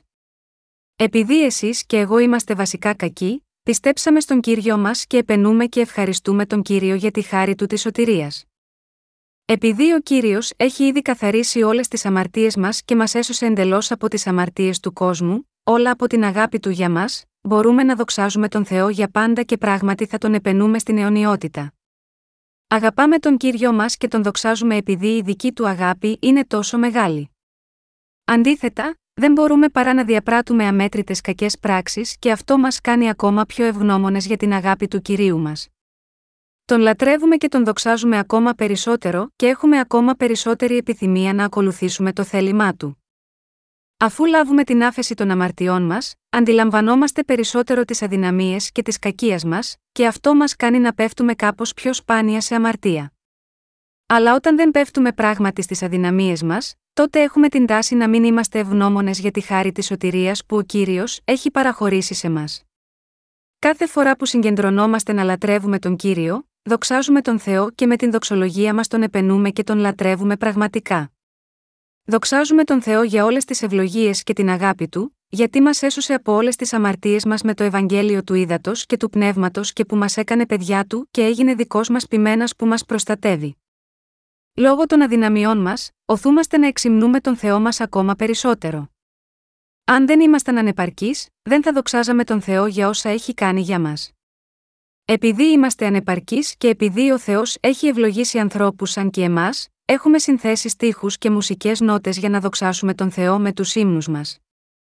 Γάμα γιώτα, αυτό όσοι δεν δέχονται την Ευαγγελική αλήθεια του ύδατος και του πνεύματος, δεν μπορούν να καταλάβουν σωστά την περικοπή Α Ιωάννου 1, 8. Οι πιστοί του αληθινού Ευαγγελίου παραδέχονται ότι είναι ανεπαρκή και αδύναμα όντα. Αν κάποιος λέει στον Θεό ότι δεν έχει αμαρτήσει, ενώ στην πραγματικότητα έχει διαπράξει πράγματι αμαρτία, αυτός εξαπατάει τον εαυτό του και τον Θεό επίσης. Τέτοιοι άνθρωποι δεν μπορούν να παραμείνουν στην Ευαγγελική αλήθεια του ύδατος και του πνεύματος. Αντίθετα, αν εσείς και εγώ που πιστεύουμε στο Ευαγγέλιο του ύδατος και του πνεύματος, αμαρτάνουμε ενώπιον του Θεού και των άλλων, το μόνο που πρέπει να κάνουμε είναι να ομολογήσουμε ότι έχουμε πάλι αμαρτήσει και να κοιτάξουμε ακόμα μια φορά προς αυτό το Ευαγγέλιο της αλήθειας με πίστη. Κάθε φορά που εμείς ομολογούμε τις αμαρτίες και τις κακές πράξεις μας, το άγιο πνεύμα μέσα μας μας βεβαιώνει αμέσως: Έχω πλύνει όλες τις αμαρτίες σας με το είδωρ και το πνεύμα, συμπεριλαμβανομένων αυτών των αμαρτιών. Επομένως, με την πίστη μας σίγμα αυτό τον λόγο, καθαριζόμαστε και ερχόμαστε στην άγια αλήθεια, ανεξάρτητα από το τι μπορεί να έχουμε κάνει. Μπροστά στον Θεό δεν είμαστε τίποτε περισσότερο από παραβάτες που θα συνεχίσουμε να αμαρτάνουμε μέχρι την ημέρα που θα πεθάνουμε. Ωστόσο, παρά το γεγονός αυτό, ο κύριος μας εδώ και πολύ καιρό έπλυνε όλες τις αμαρτίες μας μια για πάντα με το Ευαγγέλιο του Ήδατος και του Πνεύματος. Δεχόμενος το βάπτισμα και το πάθος στο Σταυρό, ο Ισού έχει δώσει αληθινή ζωή σε όλους εμάς που πιστεύουμε σίγμα, αυτό το αληθινό Ευαγγέλιο. Γάμα γιώτα, αυτό πρέπει να κάνουμε τη σωστή εξομολόγηση στον Θεό, στηρίζοντας την πίστη μας στο Ευαγγέλιο του Ήδατος και του Πνεύματος. Για να έχουμε αληθινή κοινωνία με τον Θεό, με άλλα λόγια, πρέπει να ομολογήσουμε σίγμα, αυτόν ειλικρινά όλες τις αμαρτίες που διαπράττουμε. Έχουν τώρα οι ψυχές σας αγιαστεί με πίστη. Οι ψυχές μας έχουν αγιαστεί με την πίστη μας στο Ευαγγέλιο του Ήδατος και του Πνεύματος. Πώς είναι τώρα η πίστη σας, ποια είναι τώρα η κατάσταση της πίστης σας, έχετε λάβει την άφεση των αμαρτιών σας πιστεύοντας το Ευαγγέλιο του Ήδατος και του Πνεύματος, έχετε κατανοήσει τον Ευαγγελικό λόγο του Ήδατος και του Πνεύματος. Αν ναι, τότε είστε τώρα δίκαιοι ενώπιον του Θεού. Αλλά δεν πρέπει να ξεχνάτε το γεγονός ότι ακόμα δεν μπορείτε παρά να αμαρτάνετε λόγω της αδύναμης σάρκας σας. Και εσείς διαπράτετε κακές πράξεις και αυτό δεν είναι άλλο από σκοτάδι. Το να κάνουμε καλές πράξεις είναι το φως. Για να εκπληρώσουμε τον ρόλο μας ως το φως του Θεού, πρέπει να σώσουμε τις ψυχές με το κήρυγμα του Ευαγγελίου του Ήδατος και του Πνεύματος. Αλλά το να παραμείνουμε στο σκοτάδι και να κάνουμε κακές πράξεις, είναι σαν να σκοτώνουμε τις ψυχές των ανθρώπων. Η σημερινή περικοπή της γραφής λέει ότι αν πραγματικά πιστεύετε στον Ευαγγελικό λόγο του ύδατο και του πνεύματος, τότε θα πρέπει να ομολογείτε τις αμαρτίες και τις κακές πράξεις που διαπράτετε καθημερινά στη ζωή σας, και πρέπει να ζείτε με αυτή την πίστη. Ω εκ τούτου, κάθε φορά που αντιλαμβανόμαστε ότι έχουμε κάνει κάτι κακό, πρέπει να το παραδεχτούμε στον Θεό. Με το να παραδεχόμαστε έτσι ότι αμαρτήσαμε, και στηρίζοντας την πίστη μας στο Ευαγγέλιο του Ήδατος και του Πνεύματος που ο Θεός έχει δώσει σε μας, πρέπει να ξεφύγουμε από όλη αυτή την κακία και το σκοτάδι. Ενθυμούμενοι άλλη μια φορά ότι ο κύριος έχει καθαρίσει όλες τις αμαρτίες μας, πρέπει να κατοικούμε στο φως του Θεού με πίστη και με αναγνώριση στο Ευαγγέλιο του Ήδατος και του Πνεύματος. Έτσι, μπορούμε συνεχώς να προσφέρουμε στον Θεό θυσία επένου στην καθημερινή ζωή της πίστης μας, Εβραίους 13 και 15. Με αυτόν τον τρόπο μπορούμε να παραμείνουμε στο φως και να κάνουμε τα έργα που σώζουν πραγματικά τις ψυχές των ανθρώπων. Πραγματικά, ο κύριος μας μας επέτρεψε να ζούμε πάντα στο φως. Μέσα από αυτό το είδος της αληθινής πίστης μπορούμε πράγματι να απελευθερωθούμε από όλες τις αμαρτίες μας και να φέρουμε χαρά στον Θεό μας. Πώς μπορούμε να πούμε ότι το Ευαγγέλιο του Ήδατος και του Πνεύματος είναι αξιόπιστο; Επειδή έχουμε πραγματικά συγχωρεθεί από όλες τις αμαρτίες μας, πιστεύοντας σίγμα αυτό το Ευαγγέλιο. Αυτός είναι ο λόγος που το εδάφιο 9 λέει: Εάν ομολογόμεν τα αμαρτίας ημών, είναι πιστός και δίκαιος, ώστε να συγχωρήσει ει ημά τας αμαρτίας και καθαρίσει ημάς από πάσης αδικίας. Ο κύριος σκοπός αυτής της περικοπής είναι να μας κάνει να γνωρίζουμε και να ζούμε μια ζωή αληθινής εξομολόγησης, στηρίζοντας την πίστη μας στο Ευαγγέλιο του Ήδατος και του Πνεύματος. Αλλά αν κάποιος παρερμηνεύει αυτή την περικοπή, μπορεί να σκεφτεί ότι αυτός είναι ένας τρόπος για να πλύνει τις αμαρτίες του και σήμερα, λόγω τέτοιων εσφαλμένων σκέψεων, έχουν προκύψει πολλοί άνθρωποι που έχουν ξεστρατήσει και συχνά καταφεύγουν σε προσευχές μετάνοιας. Απλώς το ότι κάποιος ομολογεί τις αμαρτίες του, με άλλα λόγια, δεν σημαίνει ότι ο κύριος μας θα πλύνει τις αμαρτίες του αμέσως. Ο Θεός θα μας καθαρίσει από κάθε αδικία αν ομολογούμε τις αμαρτίες μας χάρη στον Ευαγγελικό λόγο του ύδατο και του πνεύματος, και μόνο κάτω από την προπόθεση ότι η πίστη μας στηρίζεται σίγμα, αυτό το Ευαγγέλιο. Το αληθινό Ευαγγέλιο του ύδατο και του πνεύματος ολοκληρώθηκε 2.000 χρόνια πριν, όταν ο κύριος μας ήρθε σίγμα, αυτή τη γη, ανέλαβε τις αμαρτίες της ανθρωπότητας μια για πάντα με το βάπτισμα από τον Ιωάννη τον Βαπτιστή σε ηλικία 30 ετών, και τρία χρόνια αργότερα έφερε αυτές τις αμαρτίες του κόσμου στο Σταυρό, σταυρώθηκε και αναστήθηκε από τους νεκρούς. Μέσω μιας δικαιοσύνης ενός ανθρώπου Ρωμαίους 5 και 18, ο Θεός έπλυνε εντελώς όλες τις αμαρτίες μας μια για πάντα με την Ευαγγελική αλήθεια του ύδατος και του πνεύματος. Επομένως, όσοι πιστεύουν στο είδωρ και το πνεύμα, το φως του Θεού, μπορούν να λάβουν την άφεση των αμαρτιών τους με πίστη σίγμα, αυτό το φως. Αυτός είναι ο λόγος που αν παραδεχτούμε τις αμαρτίες μας και τις ομολογούμε όποτε αμαρτάνουμε εναντίον του Θεού ή σε άλλον, μπορούμε να καθαριστούμε με την πίστη μας, επειδή είναι πιστός και δίκαιος, ώστε έχει ήδη εξηλαιώσει τις αμαρτίες μας με το Ευαγγέλιο του Ήδατος και του Πνεύματος. Γάμα γιώτα, αυτό η βίβλος λέει εδώ ότι αν εμείς ομολογούμε, ο κύριος μας είναι πιστός και δίκαιος για να μας συγχωρέσει από όλες τις αδικίες μας. Αυτή η περικοπή δεν υπόθηκε σε κανέναν άλλο εκτός από όσους πιστεύουν στο Ευαγγέλιο του Ήδατος και του Πνεύματος. Για να μείνουμε στο φως, ο κύριος μας νουθετεί να ομολογούμε τις αμαρτίες μας στηρίζοντας την πίστη μας στο Ευαγγέλιο του Ήδατος και του Πνεύματος. Μας λέει, παιδιά μου, έχω πλύνει όλες τις αμαρτίες σας πιστά και δίκαια με το δίκαιο έργο μου, μέσω του Ευαγγελίου του Ήδατος και του Πνεύματος. Γάμα γιώτα, αυτό ο Απόστολος Ιωάννης είπε ότι ο Θεός είναι πιστός και δίκαιος. Επειδή το φως της σωτηρίας του Θεού που εκπληρώθηκε πολύ καιρό πριν, έχει καθαρίσει ήδη όλες τις αμαρτίες μας. Με πίστη σίγμα, αυτή την αγάπη της αλήθειας, μπει Θεσσαλονική 2 και 10, οι καρδιές μας έχουν καθαριστεί παντοτινά. Καθώς οι σκέψεις μας κατά καιρούς κατοικούν στο σκοτάδι, οι καρδιές μας είναι μπερδεμένες και καθώς αποτυγχάνουμε να πράξουμε αυτό που ευχαριστεί τον Θεό, οι καρδιές μας πέφτουν στο σκοτάδι. Επειδή όμως αυτό το καταπιεστικό σκοτάδι έχει ήδη εξαλειφθεί εδώ και πολύ καιρό με το έργο του κυρίου μας για τη σωτηρία, μπορούμε να αποκαταστήσουμε την κατάσταση του φωτός με μιας, κάθε φορά που ομολογούμε τις αμαρτίες μας ειλικρινά στηρίζοντας την πίστη μας στο αληθινό Ευαγγέλιο. Με τη δύναμη αυτού του Ευαγγελίου του ύδατο και του πνεύματος που έχει καθαρίσει τις αμαρτίες μας εδώ και πολύ καιρό, ο κύριος μας μας έχει καθαρίσει από όλες τις ανομίες μας. Η δύναμη αυτού του Ευαγγελίου με το οποίο ο κύριος έχει καθαρίσει όλες τις αμαρτίες μας από το παρελθόν, το παρόν και το μέλλον, έχει επίσης αφαιρέσει από μας όλη την καταδίκη των αμαρτιών μας. Αυτή η αλήθεια, με άλλα λόγια, έχει ελευθερώσει εντελώς όλους όσοι πιστεύουν στο Ευαγγέλιο του Θεού, του ύδατος και του πνεύματος, από όλες τις αμαρτίες τους, από όλο το σκοτάδι τους. Μας έχει καθαρίσει ο κύριος μας από κάθε αδικία μας. Ναι, έχει ήδη καθαρίσει όλες τις αμαρτίες μας μια για πάντα. Ο κύριος μας λέει ότι είναι πιστός και δίκαιος για να συγχωρέσει τις αμαρτίες μας και να μας καθαρίσει από όλες τις αδικίες. Με το αληθινό φως του ύδατος και του πνεύματος που έχει ήδη καθαρίσει τις αμαρτίες μας, ο κύριος μας μας έχει σώσει από όλες τις ανομίες μας. Αν και είμαστε πάντα ανεπαρκείς στη σάρκα, ο κύριος έχει σώσει εμένα και εσάς έτσι ώστε να μπορούμε πάντα να είμαστε καθαροί και τέλειοι. Το μόνο πράγμα που πρέπει να έχουμε στο μυαλό μας εδώ, είναι ότι καθώς ζούμε τη ζωή μας σίγμα, αυτόν τον κόσμο, υπάρχουν ακόμα στιγμές που κατοικούμε στο σκοτάδι και διαπράττουμε κακές πράξεις, και η βίβλος μας λέει ότι πρέπει να ομολογούμε τα παραπτώματά μας όπως είναι. Ο λόγος που πρέπει να το κάνουμε αυτό είναι επειδή η αληθινή ομολογία είναι απολύτως απαραίτητη για να έχουμε κοινωνία με τον Θεό και κοινωνία με τους Αγίους και τους υπηρέτες του. Αν ενώ έχουμε σκοτάδι στην καρδιά μας πούμε, δεν έχω κάνει τίποτε κακό, δεν έχω αμαρτήσει, τότε δεν μπορεί να υπάρξει κοινωνία. Πότε είναι δυνατή η πραγματική κοινωνία; Είναι δυνατή όταν ομολογούμε τα παραπτώματά μας ενώπιον του Θεού και μεταξύ μας. Αληθινή κοινωνία μεταξύ των Αγίων. Επομένως, αληθινή κοινωνία ανάμεσα στους Αγίους μπορεί να υπάρχει μόνο όταν ομολογούμε μεταξύ μας όλες τις παραβάσεις που πιθανόν να έχουμε διαπράξει ο ένας εναντίον του άλλου, σε έχω αδικήσει, αδελφέ μου.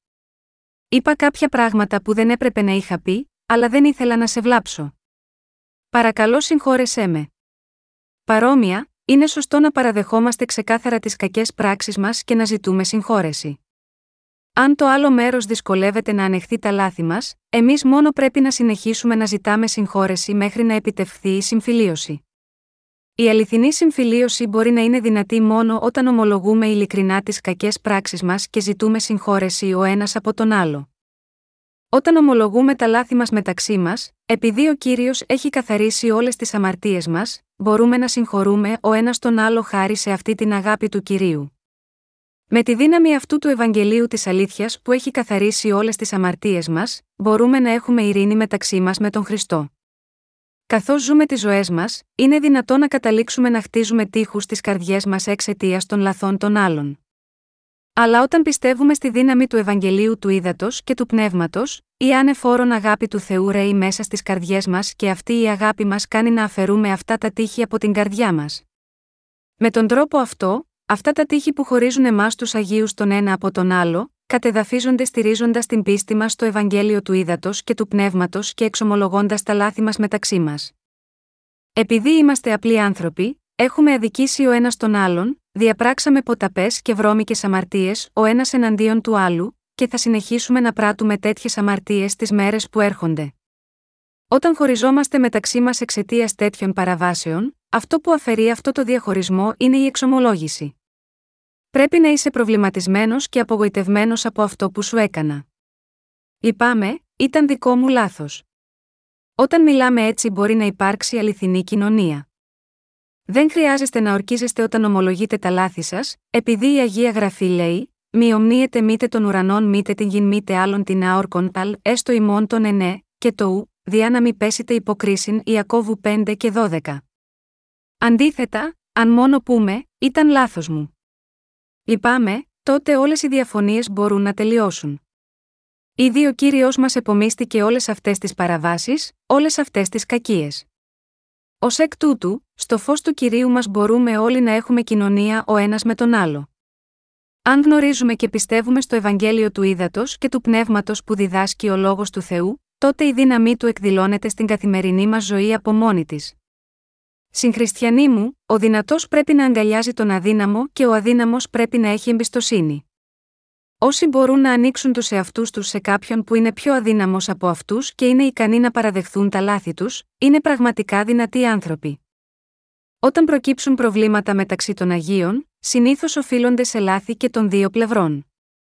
Αν επρόκειτο να αποδώσουμε όλες τις ευθύνες σε μία μόνο πλευρά, αυτό το βρίσκει δύσκολο να πληγώσει την υπερηφάνειά του, αλλά επιπλέον αυτό δεν είναι σωστό ενώπιον του Θεού. Κάθε ένας από εμάς έχει αδικήσει τον άλλο. Γάμα γιώτα, αυτό εκείνο που πρέπει να κάνουμε είναι απλώς να πούμε ότι λυπούμαστε και να παραδεχθούμε τις κακές πράξεις μας. Χωρίς τέτοια ομολογία, δεν μπορούμε ποτέ να έχουμε πραγματική κοινωνία ο ένας με τον άλλο. Τι θα συμβεί αν δεν ομολογούμε τις αμαρτίες μας στον Θεό; Δεν μπορεί να υπάρξει κοινωνία με τον Θεό, ούτε με τους συγχριστιανούς μας. Αν δεν υπάρχει αληθινή εξομολόγηση αμαρτίας στη ζωή μας, δεν μπορεί να υπάρχει αληθινή κοινωνία με τον Θεό, ούτε αναμεταξύ μας. Πώς και με ποια πίστη, λοιπόν, μπορούμε να έχουμε κοινωνία με τον Θεό και τους δίκαιους, αν υπάρχει κάτι λάθος ή κακό που έχουμε κάνει ενώπιον του Θεού, τότε πρέπει να ξέρουμε πώς να ομολογούμε τέτοιες κακές πράξεις, Θεέ μου, διέπραξα τις εν λόγω αμαρτίες. Αναγνωρίζω τα λάθη μου. Όταν παραδεχτούμε τις κακές πράξεις μας στον Θεό με αυτόν τον τρόπο, ο κύριος είναι πιστός και δίκαιος να καθαρίσει τις καρδιές μας με το Ευαγγέλιο του Ήδατος και του Πνεύματος που έχει ήδη καθαρίσει τις αμαρτίες μας. Ο κύριος μας θα μας πει τότε: Έχω καθαρίσει ακόμα και αυτές τις αμαρτίες, και θα μας αγκαλιάσει στα χέρια του με την αγάπη του της αλήθειας που έχει πλύνει όλες τις αμαρτίες μας. Με την προπόθεση ότι έχουμε καθαρίσει τις αμαρτίες μας, ο κύριος μας θέλει να έχει πραγματική κοινωνία με μας. Στην παλαιά διαθήκη, είναι γραμμένο: Έλθετε τώρα, και ας διαδικαστόμεν, λέγει κύριος εάν οι αμαρτίες σας είναι έως το πορφυρούν, θέλουσι γίνει λευκαίος εάν είναι ερυθρέως κόκκινον, θέλουσι γίνει ως λευκών μαλλίων, Ισαΐας 1 και 18. Από την πλευρά του ο Θεός, μέσω του ιού του Ιησού Χριστού, εκπλήρωσε τέλεια άφεση της αμαρτίας μας 100% μια για πάντα, με το νερό, το αίμα και το πνεύμα, Α Ιωάννου 5, 3, 7. Έχοντας έτσι κάνει τον ιό του να αναλάβει όλες τις αμαρτίες του κόσμου, καταδίκασε αυτές τις αμαρτίες και τις καθάρισε όλες 100%, και ο Θεός Πατέρας μας λέει τώρα να το πιστέψουμε αυτό και να ομολογήσουμε τις αμαρτίες μας με πίστη. Αυτός είναι ο λόγος που μπορούμε να ομολογήσουμε από το μέρος μας. Γιατί, διότι αυτό προποθέτει το γεγονός ότι ο Θεός έχει συγχωρέσει πλήρως όλες τις αμαρτίες μας 100% και χάρη σίγμα, αυτό μπορούμε να ομολογήσουμε με ειρήνη. Και επίσης εμείς οι δίκαιοι μπορούμε να ομολογήσουμε τα λάθη μας μεταξύ μας με πίστη. Εμείς δεν συνειδητοποιούμε πραγματικά πόσο αλαζόνες και εγωιστές είμαστε. Για παράδειγμα, στην εκκλησία μου μερικές φορές μαζευόμαστε για να παίξουμε ποδόσφαιρο. Όταν παίζουμε, υπάρχουν φορές που τα μέλη της εκκλησίας μας δεν κάνουν καν τον κόπο να πετάξουν την μπάλα σε μένα, παίζοντας όλο το παιχνίδι μόνοι τους. Θα μπορούσα να τους έλεγα, ας μην παίζουμε ποδόσφαιρο πια. Ακόμα και αυτή η πράξη είναι κακή. Ακόμα και σε ένα φιλικό παιχνίδι, προσπαθούμε όλοι να κάνουμε όμικρον με τόνο, τι μπορούμε για να κερδίσουμε, και αν καταλήξουμε να χάσουμε, θέλουμε ακόμα να χαλάσουμε τη στιγμή τέτοιες είναι οι ανθρώπινες καρδιές μας. Αυτά τα παραδείγματα δεν είναι τόσο κακά, στην πραγματικότητα υπάρχουν πολύ περισσότερα παραδείγματα ακόμα χειρότερα από αυτό. Είναι δύσκολο να ομολογήσουμε στον Θεό στηρίζοντας την πίστη μας στο Ευαγγέλιο του Ήδατος και του Πνεύματος. Από τη στιγμή που έχουμε πίστη στο Ευαγγέλιο του Ήδατος και του Πνεύματος δεν είναι δύσκολο να το κάνουμε. Η εξομολόγηση των αμαρτιών μας στον Θεό δεν είναι τόσο δύσκολο πράγμα. Το μόνο που πρέπει να έχουμε ενώπιον του Θεού είναι η πίστη στο Ευαγγέλιο του Ήδατος και του Πνεύματος. Ούτε είναι πολύ δύσκολο να ομολογήσουμε τις αμαρτίες μας μεταξύ μας. Αδελφέ, έκανα αυτά και αυτά τα λάθη. Λυπάμαι. Παρακαλώ συγχώρεσέ με. Πραγματικά λυπήθηκα εκείνη τη στιγμή. Αν πούμε απλά ότι λυπόμαστε και επιβεβαιώνουμε το Ευαγγέλιο του ύδατο και του πνεύματος στι καρδιές μας, μπορούμε να συγχωρούμε ο ένας τον άλλον. Υπάρχει κανείς μεταξύ των δίκαιων που θα μας κρίνει αφού πούμε ότι λυπόμαστε, ποιος μπορεί ποτέ να κρίνει κάποιον άλλο, αντίθετα, πρέπει να καταδικαστεί η αμαρτία της καρδιάς που δεν ξέρει πώς να απολογηθεί. Θα πρέπει να ξέρουμε πώς να απολογηθούμε όταν έχουμε κάνει κάτι λάθος εναντίον άλλων. Οι παλαιότεροι πρέπει να ξέρουν πώς να απολογηθούν στους νεότερους και οι νεότεροι πρέπει επίσης να ξέρουν πώς να απολογηθούν στους παλαιότερους. Μόνο τότε μπορεί να υπάρξει χριστιανική κοινωνία μεταξύ τους, διαφορετικά δεν μπορεί να υπάρξει σωστή κοινωνία. Μόνο όταν μπορούμε να κάνουμε τη σωστή εξομολόγηση μπορεί να υπάρχει κοινωνία μεταξύ μας και με τον Θεό. Αν επιμέναμε τυφλά ότι δεν έχουμε κάνει τίποτε κακό και ότι μόνο ο άλλος μας έχει αδικήσει, τότε δεν μπορεί να υπάρχει οποιαδήποτε πραγματική κοινωνία. Η ίδια αρχή ισχύει επίσης για τη σχέση μας με τον Θεό. Κάνουμε ή δεν κάνουμε λάθη ο ένας τον άλλον, όταν κάποιος μας είναι συμπαθής, είμαστε τόσο φιλικοί που φαίνεται να μην υπάρχει τίποτε που δεν θα κάναμε γάμα γιώτα αυτόν, αλλά όταν κάποιος δεν μας είναι συμπαθής, καταλήγουμε να τον μισούμε. Δεν είναι αλήθεια αυτό και για τις αδελφές μας επίσης, φυσικά, είναι οι αδελφοί μας επίσης έχουν αδικήσει ο ένας τον άλλο. Το ίδιο και οι ποιμένες μας έχουν αδικήσει ο ένας τον άλλο. Αν τέτοια λάθη μας δημιουργούν προβλήματα, που δεν είναι επωφελή για την διάδοση του Ευαγγελίου και γίνονται εμπόδια που εμποδίζουν να έχουμε κοινωνία ο ένας με τον άλλον, τότε πρέπει να σκεφτούμε τα λάθη μας και να ομολογήσουμε με ειλικρίνεια τις κακές πράξεις μας. Ανεξάρτητα από το πώς μπορεί να πιστεύουν οι άλλοι, όταν έχουμε αναγνωρίσει τα λάθη μας, εκείνο που πρέπει να κάνουμε είναι να παραδεχθούμε τις κακές πράξεις μας και να απολογηθούμε για αυτές. Πρέπει να ομολογήσουμε τα λάθη μας μεταξύ μας και να πούμε ότι λυπούμαστε. Αν και το πρόβλημα για όλες τις αμαρτίες μας ενώπιον του Θεού έχει λυθεί, αν κάτι που έχουμε κάνει φαίνεται να έχει χτίσει ένα τείχος ανάμεσά μας, πρέπει να απολογηθούμε μεταξύ μας και να συμφιλειωθούμε, διαφορετικά θα καταλήξουμε να χωριζόμαστε ο ένας από τον άλλο. Και όταν υπηρετούμε ο ένας τον άλλο και περιθάλπουμε ο ένας τον άλλο με την αγάπη του Θεού, μπορούμε να καταλήξουμε να έχουμε κοινωνία μεταξύ μας. Αυτή είναι η ζωή του φωτός. Να φροντίζουμε για τον άλλο, να αγαπάμε τον άλλο και να υπομένουμε τον άλλο αυτή είναι η ζωή του φωτός που κάθε χριστιανός οφείλει να ζήσει. Το σκοτάδι διαπράττει κακά έργα και προσπαθεί να βλάψει τους άλλους. Έτσι, για να μην μένουμε στη κακία είναι αρκετός λόγος για να είμαστε σε ειρήνη με τον καθένα με την αγάπη του Χριστού με πίστη. Αν και ο καθένας από εμάς είναι ανεπαρκής, πρέπει να αγαπούμε ο ένας τον άλλον όπως μας έχει αγαπήσει ο Θεός. Ο κύριος μας πρόσταξε, αγαπάτε αλλήλους. Ω εκ τούτου, εκείνο που πρέπει να κάνουμε είναι να συμπεριφερόμαστε μεταξύ μας γενναιόδωρα με την αγάπη του Θεού, μέσα από την αγάπη του Χριστού. Αν καταλήξουμε χωρίς κοινωνία, μόνο ο διάβολος θα είναι ευτυχής. Επίσης, αν συμβεί αυτό, η ευαγγελική αλήθεια του ύδατος και του πνεύματος δεν μπορεί να εργαστεί μέσα μας. Πότε και με τι έχει καθαρίσει ο κύριος όλες τις αμαρτίες μας. Ο κύριος μας τις καθάρισε δύο χιλιάδες χρόνια πριν, με το Ευαγγέλιο του ύδατο και του πνεύματος. Ο κύριος έχει ήδη καθαρίσει όλες τις αμαρτίες μας. Ήταν περίπου 2.000 χρόνια πριν που ο κύριος μας καθάρισε όλες τις αμαρτίες όλου του κόσμου με το βάπτισμα του και το αίμα που έχησε. Καθάρισε ήδη τις αμαρτίες των απογόνων σας, τις αμαρτίες των προγόνων σας και τις δικές σας αμαρτίες από το παρόν και το μέλλον. Τι πρέπει να κάνουμε, λοιπόν, πρέπει να έχουμε πραγματική κοινωνία μεταξύ μας με την αγάπη του Ιησού Χριστού πιστεύοντας σίγμα, αυτή την αγάπη. Αν και η πραγματικότητα μπορεί να είναι διαφορετική, αν είμαστε αειδιασμένοι ο ένας από τον άλλον και είναι δύσκολο να συμβιβαστούμε ο ένας με τον άλλο, τότε αυτό μπορεί να σημαίνει μόνο ότι έχουμε αδικήσει ο ένας τον άλλον. Από καιρό σε καιρό αμαρτάνουμε στην πραγματικότητα. Είναι πολύ πιθανό για εμάς να κάνουμε κακά πράγματα μεταξύ μας. Αλλά αυτό είναι μικρή σημασία εφόσον κάνουμε αληθινή ομολογία ένας στον άλλο. Κάθε φορά που οι χριστιανοί διαπράττουν κακές πράξεις ενώπιον του Θεού και μεταξύ τους, αν τη στιγμή ακριβώς που το συνειδητοποιούν παραδεχτούν ότι έχουν κάνει λάθος και αναγνωρίσουν ότι όλες οι αμαρτίες τους πλήθηκαν μέσω του Ευαγγελίου του Ήδατος και του Πνεύματος, μπορούν να απαλλαγούν αμέσως από κάθε σκοτάδι. Αυτό ισχύει επειδή έχουμε στις καρδιές μας την ισχυρή αλήθεια του Ευαγγελίου του Ήδατος και του Πνεύματος. Επειδή αυτό το αληθινό Ευαγγέλιο υπάρχει στις καρδιές μας, και επειδή εσείς και εγώ πιστεύουμε στο φως του Θεού, το σκοτάδι δεν μπορεί πλέον να κυριαρχήσει πάνω μας. Με πίστη στο Ευαγγέλιο του Ήδατος και του Πνεύματος έχουμε ελευθερωθεί από το σκοτάδι και μεταφερθεί στο φως της ζωής. Και σίγμα αυτό το έντονο φως μπορούμε να αγαπάμε τον κύριο, να αγαπάμε τους αδελφούς και τις αδελφές μας, να αγαπάμε την Εκκλησία και να αγαπάμε άλλες ψυχές δηλαδή, μπορούμε να ζήσουμε τη ζωή μας του φωτός.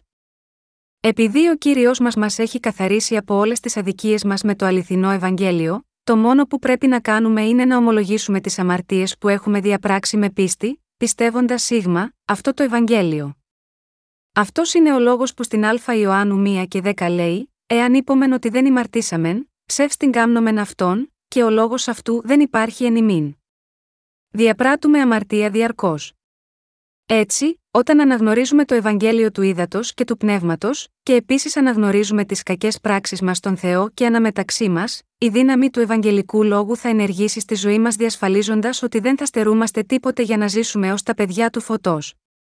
Μέσα από το Ευαγγέλιο του Ήδατος και του Πνεύματος έχουμε γίνει τώρα αυτοί που μπορούν να ζήσουν σωστά τη ζωή του φωτός. Η βίβλος λέει ότι αν πούμε στον Θεό ότι δεν έχουμε αμαρτήσει, τον κάνουμε ψεύτη. Έτσι, κάθε μέρα και κάθε στιγμή που αμαρτάνουμε πρέπει να ομολογούμε στον Θεό ότι έχουμε αμαρτήσει. Αλλά αν κάποιος λέει, δεν έχω κάνει τίποτε κακό. Δεν έχω διαπράξει αμαρτία. Δεν έχω κάνει κανένα κακό, τότε αυτός απατηλά μετατρέπει τον Θεό σε ψεύτη. Δεν ξέρουμε τι να πούμε για τέτοιους ανθρώπους χωρίς κοινή λογική. Εάν οι πράξεις μας έχουν αποδειχθεί λάθος, ακόμα και αν ήταν ακούσιες, το μόνο που πρέπει να κάνουμε είναι να το παραδεχτούμε και να πούμε: Λυπάμαι. Έκανα λάθη ακούσια. Ωστόσο, υπάρχουν άνθρωποι που δεν μπορούν να το κάνουν αυτό και αντίθετα προσπαθούν να κρατήσουν την περηφάνεια τους. Άνθρωποι που είναι πεισματάριδες με χαμηλό χαρακτήρα ακόμα υποστηρίζουν: Δεν έχω κάνει τίποτε κακό ενώπιον του Θεού, ούτε ενώπιον άλλων. Δεν έχω διαπράξει καμία απολύτως αμαρτία. Δεν έχω κάνει τίποτε κακό ή λάθος, ούτε έχω κάνει κάτι κακό ενώπιον της Εκκλησίας του Θεού. Όταν συναντούμε τέτοιους ανθρώπους, απλά δεν ξέρουμε τι να πούμε.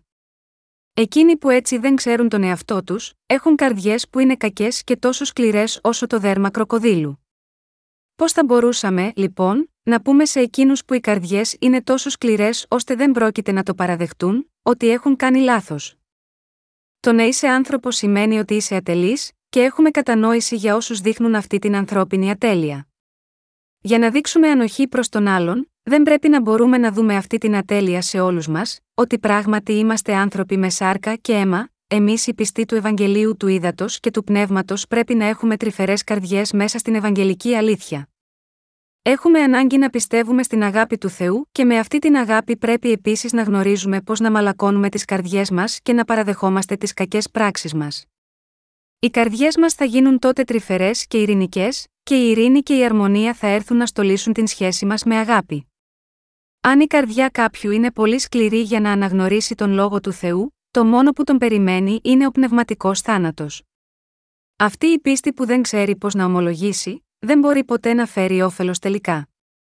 Καθώς παραδεχόμαστε τα λάθη μας μεταξύ μας, υπηρετούμε το Ευαγγέλιο του Ήδατος και του Πνεύματος, εξυψώνουμε την αγάπη του Θεού, επενούμε τη σωτηρία που ο Θεός έφερε σε μας, τον ευχαριστούμε για τις ευλογίες του, δίνοντας ευχαριστία και δόξα, ελπίζοντας τις ευλογίες που θα μας δώσει στον άλλο κόσμο έτσι μπορούμε να ζήσουμε τις ζωές επιτυχώς.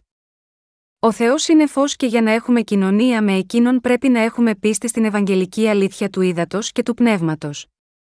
Ο Απόστολος Ιωάννης θέλει να μείνουμε σταθεροί στο Ευαγγέλιο του ύδατος και του πνεύματος, ώστε να μπορέσουμε να μείνουμε στο φως του Θεού και να έχουμε κοινωνία με τον Πατέρα και τον ιό, Α Ιωάννου 1, 3.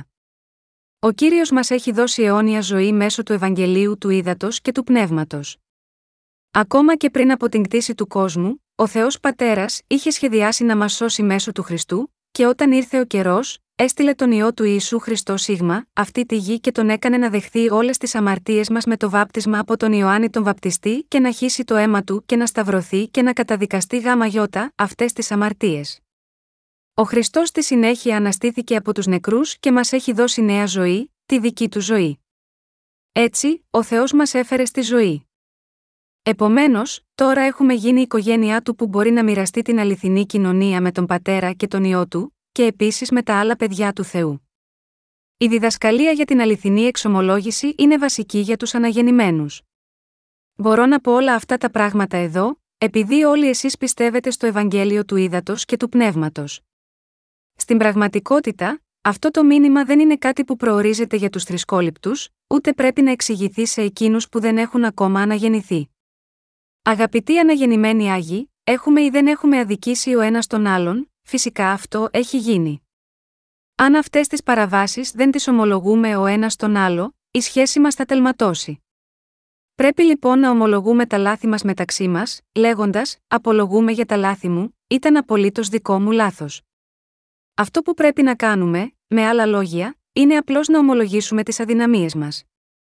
Όταν γίνονται τέτοιες ομολογίες, υπάρχει κανείς ανάμεσά μας που θα μπορεί να πει: Γιατί λοιπόν το έκανες αυτό, έλα εδώ και πλήρωσε για όμικρον με τόνο, τι έχεις κάνει αν υπάρχει κάποιος σαν αυτόν, τότε κανείς δεν θα μπορεί να ομολογήσει και πάλι σε ένα τέτοιο πρόσωπο. Αν δεν μπορούμε να ομολογήσουμε τα λάθη μας μεταξύ μας, τότε δεν υπάρχει ούτε κοινωνία ούτε σύνδεσμος καρδιάς. Αυτό είναι μεγάλη απώλεια για όλους μας και μια τέτοια ζωή δεν είναι τίποτε άλλο από ζωντανή κόλαση. Γνωρίζουμε πως όταν παραδεχόμαστε τις κακές πράξεις μας με πίστη στο Ευαγγέλιο του Ήδατος και του Πνεύματος, υπάρχει αληθινή κοινωνία. Και έχουμε δει αμέτρητε φορές ότι σίγμα, αυτό βρίσκεται η αγάπη. Εδώ ακριβώς, καθώς ο Απόστολος Ιωάννης μας λέει να ομολογούμε τις αμαρτίες μας στο φως της αλήθειας του Θεού, πρέπει να κοιτάξουμε πίσω και να εξετάσουμε πώς είναι οι ζωές μας της πίστης. Καθώς συνεχίζουμε να προχωράμε με τη ζωή μας της πίστης, υπάρχουν φορές που ο Σατανάς αρπάζοντας την ευκαιρία, προσπαθεί να διεγείρει διχόνοια ανάμεσά μας ώστε να πολεμήσουμε ο ένας τον άλλον, να καταδικάσουμε ο ένας τον άλλο, να δείξουμε με τα δάχτυλά μας ο ένας τον άλλο, και να κρίνουμε ο ένας τον άλλο.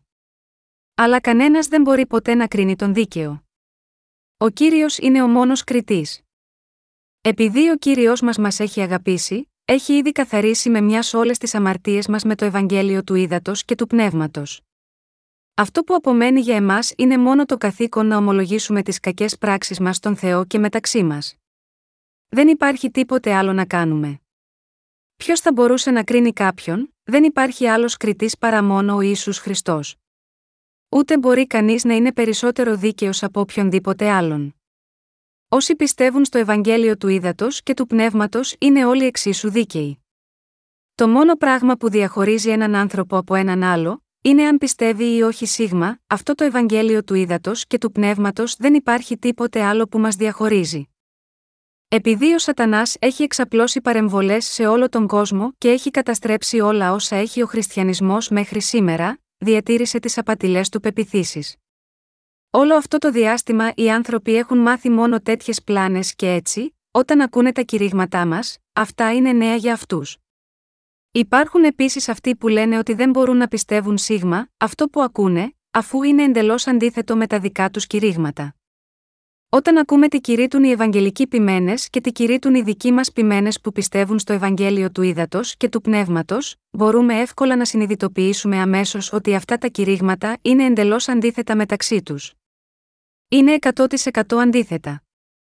Ένας πιστός που πηγαίνει σε μια Ευαγγελική Εκκλησία, κάποτε άκουσε το κήρυγμα μου και μου είπε: Είστε τόσο διαφορετικός από τον πάστορα της Εκκλησίας μου. Πήρατε την ίδια βιβλική περικοπή και όμως το κήρυγμα σας έφτασε σε ένα εντελώς αντίθετο συμπέρασμα. Τότε του είπα: Ναι, έχετε δίκιο. Άρα ένας από μας πρέπει να είναι σωστός και ο άλλος πρέπει να είναι λάθος. Τίνος το κήρυγμα πιστεύετε ότι έχει δίκιο, μου είπε τότε ότι πίστευε ότι το κήρυγμα του πάστορα του ήταν σωστό. Φυσικά έπρεπε να αισθανθεί έτσι. Αλλά εσείς πρέπει να πάρετε ως πρότυπο σας τον λόγο του Θεού και να κοιτάξετε αντικειμενικά τι λέει στην πραγματικότητα, επειδή ο λόγος του Θεού είναι το μόνο σημείο αναφοράς που μπορεί να βάλει τέλος σε κάθε πνευματική διαμάχη. Ότι υπάρχει κοινωνία με τον Θεό, σημαίνει ότι υπάρχει πραγματική κοινωνία με την αγάπη του Ευαγγελίου του. Αυτός είναι ο λόγος που το Α Ιωάννου 2, 1, 2 λέει: Τεκνία μου, ταύτα σας γράφω διά να μη αμαρτήσετε. Και εάν της αμαρτήσει, Έχομεν παράκλητον προς τον Πατέρα, τον Ιησούν Χριστόν των Δίκαιων, και αυτός είναι ηλασμός περί των αμαρτιών ημών, και ουχή μόνον περί των ημετέρων, αλλά και περί όλου του κόσμου. Για να καθαρίσει τις αμαρτίες όλου του κόσμου, ο κύριος μας ήρθε σίγμα, αυτή τη γη, ανέλαβε όλες αυτές τις αμαρτίες του κόσμου με το βάφτισμα από τον Ιωάννη τον Βαπτιστή και καταδικάστηκε γάμα γιώτα, αυτές πηγαίνοντας στο Σταυρό και χύνοντας επάνω του το αίμα του. Προτού προσφέρει το σώμα του στον Πατέρα Θεό, ο κύριος μας πρώτα αποδέχτηκε τις αμαρτίες μας με τη βαφτιστή του από τον Ιωάννη τον Βαπτιστή. Μόνο τότε παρέδωσε τη ζωή του στο Σταυρό και πρόσφερε το σώμα του στον Θεό. Με τον τρόπο αυτό ο κύριος μας έγινε ο εξυλασμός για τις αμαρτίες μας που χώριζαν την ανθρωπότητα από τον Θεό. Επειδή ο κύριος μας έγινε η δική μας θυσιαστική προσφορά, αν εμείς οι άνθρωποι πιστεύουμε απλά σίγμα, αυτόν τον Ιησού Χριστό που έχει καθαρίσει τις αμαρτίες μας με το νερό και το πνεύμα, λαβαίνουμε όλες τις ευλογίες έχοντας συγχωρεθεί από τις αμαρτίες μας, γινόμαστε παιδιά του Θεού και ερχόμαστε με τόλμη και στεκόμαστε ενώπιον της παρουσίας του Θεού μας. Και ο πατέρας Θεός έχει αποδεχτεί σαν δικά του παιδιά όλους όσοι πιστεύουν σίγμα, αυτό το Ευαγγέλιο της αλήθειας, ότι ο ιό του έχει καθαρίσει όλες τις αμαρτίες μας με το Ευαγγέλιο του ύδατο και του πνεύματος. Επειδή πιστεύουμε σε αυτή την Ευαγγελική αλήθεια, δεν υπάρχει κανένα εμπόδιο για τον Θεό να μας κάνει παιδιά του. Ο Θεός μας έχει κάνει φως και παιδιά του όσους πιστεύουν σίγμα, αυτό το αληθινό Ευαγγέλιο, μας ικάνωσε να ζούμε ως φως αυτού του κόσμου και μας έχει δεχτεί σαν λαό της μελλοντικής βασιλείας του. Επομένως, πρέπει απλώς να αναγνωρίσουμε πόσο σημαντική και σωστή είναι η δίκαιη ομολογία που γίνεται στο Ευαγγέλιο του Ήδατος και του Πνεύματος. Πρέπει πραγματικά να συνειδητοποιήσουμε και να πιστέψουμε πως αυτή η ομολογία είναι τόσο καλή συνταγή, που φωτίζει τις καρδιές εμάς των δίκαιων που έχουμε λάβει την άφεση της αμαρτίας. Όσοι από εμάς έχουν πραγματικά γίνει δίκαιοι, μπορούν να κάνουν τη σωστή εξομολόγηση. Ο Θεός έχει κάνει τους πιστούς του Ευαγγελίου του Ήδατος και του Πνεύματος παιδιά του που μπορούν να κάνουν αυτή την σωστή ομολογία. Αν εσείς και εγώ αμαρτάνουμε και διαπράττουμε κακές πράξεις εξαιτίας των ανεπαρκειών μας, το μόνο που πρέπει να κάνουμε είναι να τις ομολογήσουμε. Πρέπει να πιστέψουμε για άλλη μια φορά ότι ο κύριος έχει ήδη αναλάβει όλες τις αμαρτίες μας και όλες τις κατάρες μας, όταν ήρθε σε αυτή τη γη. Αναλαμβάνοντας επάνω του όλες τις αμαρτίες μας και έχοντας καταδικαστεί για αυτές, ο κύριος μας μας έχει σώσει από όλες τις τιμωρίες. Με πίστη πρέπει να ομολογούμε μεταξύ μας. Χρειάζεται να εξετάσουμε ο ένας τον άλλο για να δούμε αν κάποιος ενοχλείται από εμάς και, όπου υπάρχουν ζητήματα στα οποία βρίσκουμε δυσκολία, να ανεχτούμε ο ένας τον άλλον και εκείνο που πρέπει να κάνουμε είναι να ομολογήσουμε τις κακές πράξεις μας και να ζητήσουμε συμφιλίωση. Το ισχυρό Ευαγγέλιο θα μας δώσει τότε τη δυνατότητα να τα ανεχθούμε όλα. Αν κάποιος σας λέει ότι δεν μπορεί να σας αντέξει πια και επομένως σας εγκαταλείπει, μην τον αφήνετε απλά να φύγει, αντιθέτως σπήρτε το Ευαγγέλιο του ύδατο και του πνεύματος και παίρνοντας την δύναμη αυτού του Ευαγγελίου σαν γέφυρα σας, ελάτε να συμφιλειωθείτε μεταξύ σας. Είμαστε τόσο ευγνώμονες στον Θεό που μας έδωσε το Ευαγγέλιο του Ήδατος και του Πνεύματος. Είμαστε επίσης απείρως ευγνώμονες για το γεγονός ότι μπορούμε να έχουμε κοινωνία με τον Θεό. Με ποια βάση έχουμε αυτή την κοινωνία, με το Ευαγγέλιο του Ήδατος και του Πνεύματος, την αγάπη του Θεού, έχουμε κοινωνία. Επειδή ο Θεός είναι φως, επειδή είναι η αγάπη και επειδή πιστεύουμε σε αυτή την αγάπη, μπορούμε να έχουμε κοινωνία με τον Θεό, και όλα αυτά χάρη στην πίστη μας σε αυτή την αγάπη. Τι γίνεται με εσάς λοιπόν, έχετε κοινωνία με τον Θεό, έχετε πραγματικά αυτή την πραγματική κοινωνία με πίστη στην Ευαγγελική αλήθεια του ύδατος και του πνεύματος, όσοι δεν ξέρουν το Ευαγγέλιο του ύδατος και του πνεύματος και ακόμα διατηρούν τις αμαρτίες τους, δεν μπορούν να έχουν κοινωνία με τον Θεό. Όταν τέτοιοι άνθρωποι, που δεν έχουν λάβει την άφεση των αμαρτιών τους, φωνάζουν τον Θεό και λένε: Πατέρα, παρακαλώ συγχώρεσε τις αμαρτίες μου. Είμαι αμαρτωλός, εκείνος θα απαντήσει: Δεν είσαι παιδί μου, είσαι παιδί του διαβόλου. Σύμφωνα με τον έλεγχο του Ευαγγελίου του Ήδατος και του Πνεύματος, τα παιδιά του Θεού και τα παιδιά του διαβόλου εκδηλώνονται διαφορετικά, Α Ιωάννου 3 και 10. Ευχαριστώ τον κύριο που μας έδωσε αληθινή κοινωνία με τον Θεό. Α μην χτίζουμε, λοιπόν, τύχη μεταξύ μας, αλλά ας έχουμε κοινωνία ο ένας με τον άλλον. Το να χτίζουμε τέτοιους τείχου ευχαριστεί μόνο τον διάβολο, που είναι ειδικό στο να προκαλεί τις επιθυμίες της άρκας μας όπως ειδωλολατρεία, φαρμακεία, έχθρε, έρηδε, ζηλοτυπίε, θυμή, μάχε, διχοστασίε, αιρέσεις Γαλάτας 5 και 20. Συγχριστιανοί μου, δεν έχει σημασία τι συμβαίνει και τι ανεπάρκειες υπάρχουν η φαγωμάρα μεταξύ των Αγίων δεν μπορεί ποτέ να είναι καλή. Αντί να καυγαδίζουμε, πρέπει πρώτα να παραδεχτούμε τις δικές μας παραβάσεις. Πρέπει να ασκούμε αυτοέλεγχο ομολογώντας τα λάθη μας μεταξύ μας, με την πίστη του αληθινού Ευαγγελίου. Τι είπα ότι ευχαριστεί τον διάβολο, ο διάβολος ευχαριστείται όταν καυγαδίζουμε μεταξύ μας και οικοδομούμε τύχη μεταξύ μας. Χαίρεται όταν αγωνιζόμαστε μεταξύ μας για το ποιος είναι καλύτερος, καθώς επίσης όταν αρνούμαστε να παραδεχτούμε τις κακές πράξεις μας ο ένας τον άλλο. Το γεγονός ότι είμαστε οι αναγεννημένοι δίκαιοι, σημαίνει ότι δεν κάνουμε κανένα λάθος, αντίθετα από αυτό παραμένουμε πάντα ανεπαρκείς, κάνοντας λάθη, γλιστρώντα με τη γλώσσα μας και διαπράττοντας λάθη. Κάθε φορά που γίνεται αυτό, πρέπει να το παραδεχθούμε και να απολογηθούμε για τις αδυναμίες μας. Επειδή ο κύριος μας έχει αγαπήσει, είμαστε τώρα χωρίς αμαρτία με πίστη. Στην πραγματικότητα δεν έχουμε καμία αμαρτία. Αυτό συμβαίνει επειδή ο κύριος έχει καθαρίσει όλες τις αμαρτίες μας. Εσείς και εγώ μπορούμε να ξέρουμε πολύ καλά τα δόλια συστήματα του Σατανά. Ο διάβολος ενθαρρύνει τη διχόνοια μεταξύ των ανθρώπων. Αν πέσουμε σε αυτή την παγίδα και μαλώνουμε μεταξύ μας, κανένας από εμάς δεν μπορεί να υπηρετήσει το Ευαγγέλιο αλλά θα καταλήξει να πεθάνει πνευματικά. Αντί να δείχνουμε με το δάχτυλο ο ένας τον άλλο, πρέπει να σκεφτούμε πρώτα τα δικά μας λάθη ενώπιον του Θεού. Δεν πρέπει να εξετάζουμε αυτό που λένε οι άλλοι αλλά τον εαυτό μας. Τότε θα συνειδητοποιήσουμε τι λάθος έχουμε κάνει, και αυτό που πρέπει να κάνουμε είναι να ομολογήσουμε τις κακές πράξεις μας ο ένας προς τον άλλο και να διορθώσουμε τα λάθη μας. Αν δεν μπορούμε να διορθώσουμε εντελώς τον εαυτό μας 100%, ανεξάρτητα από το πόσο σκληρά προσπαθούμε, τότε πρέπει μόνο να ζήσουμε με πίστη μέχρι την ημέρα που ο κύριος μας επιστρέφει, παρ όλο που εξακολουθούμε να είμαστε ανεπαρκείς. Πρέπει να έχουμε πίστη και να είμαστε σοφοί.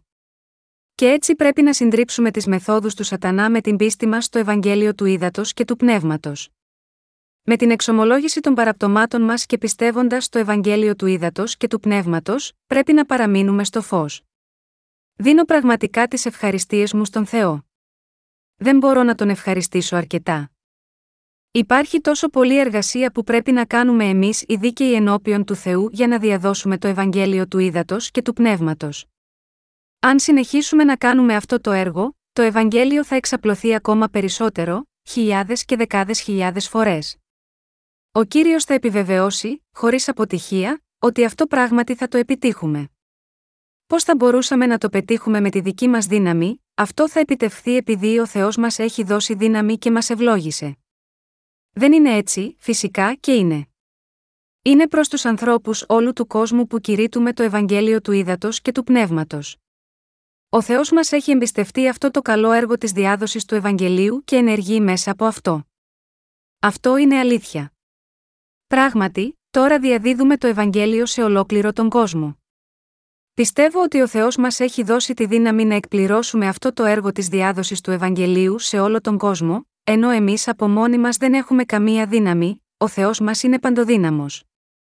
Ευχαριστώ τον Θεό ακόμα περισσότερο, που μας ικανώνει να κάνουμε την αληθινή εξομολόγηση. Αλληλούια!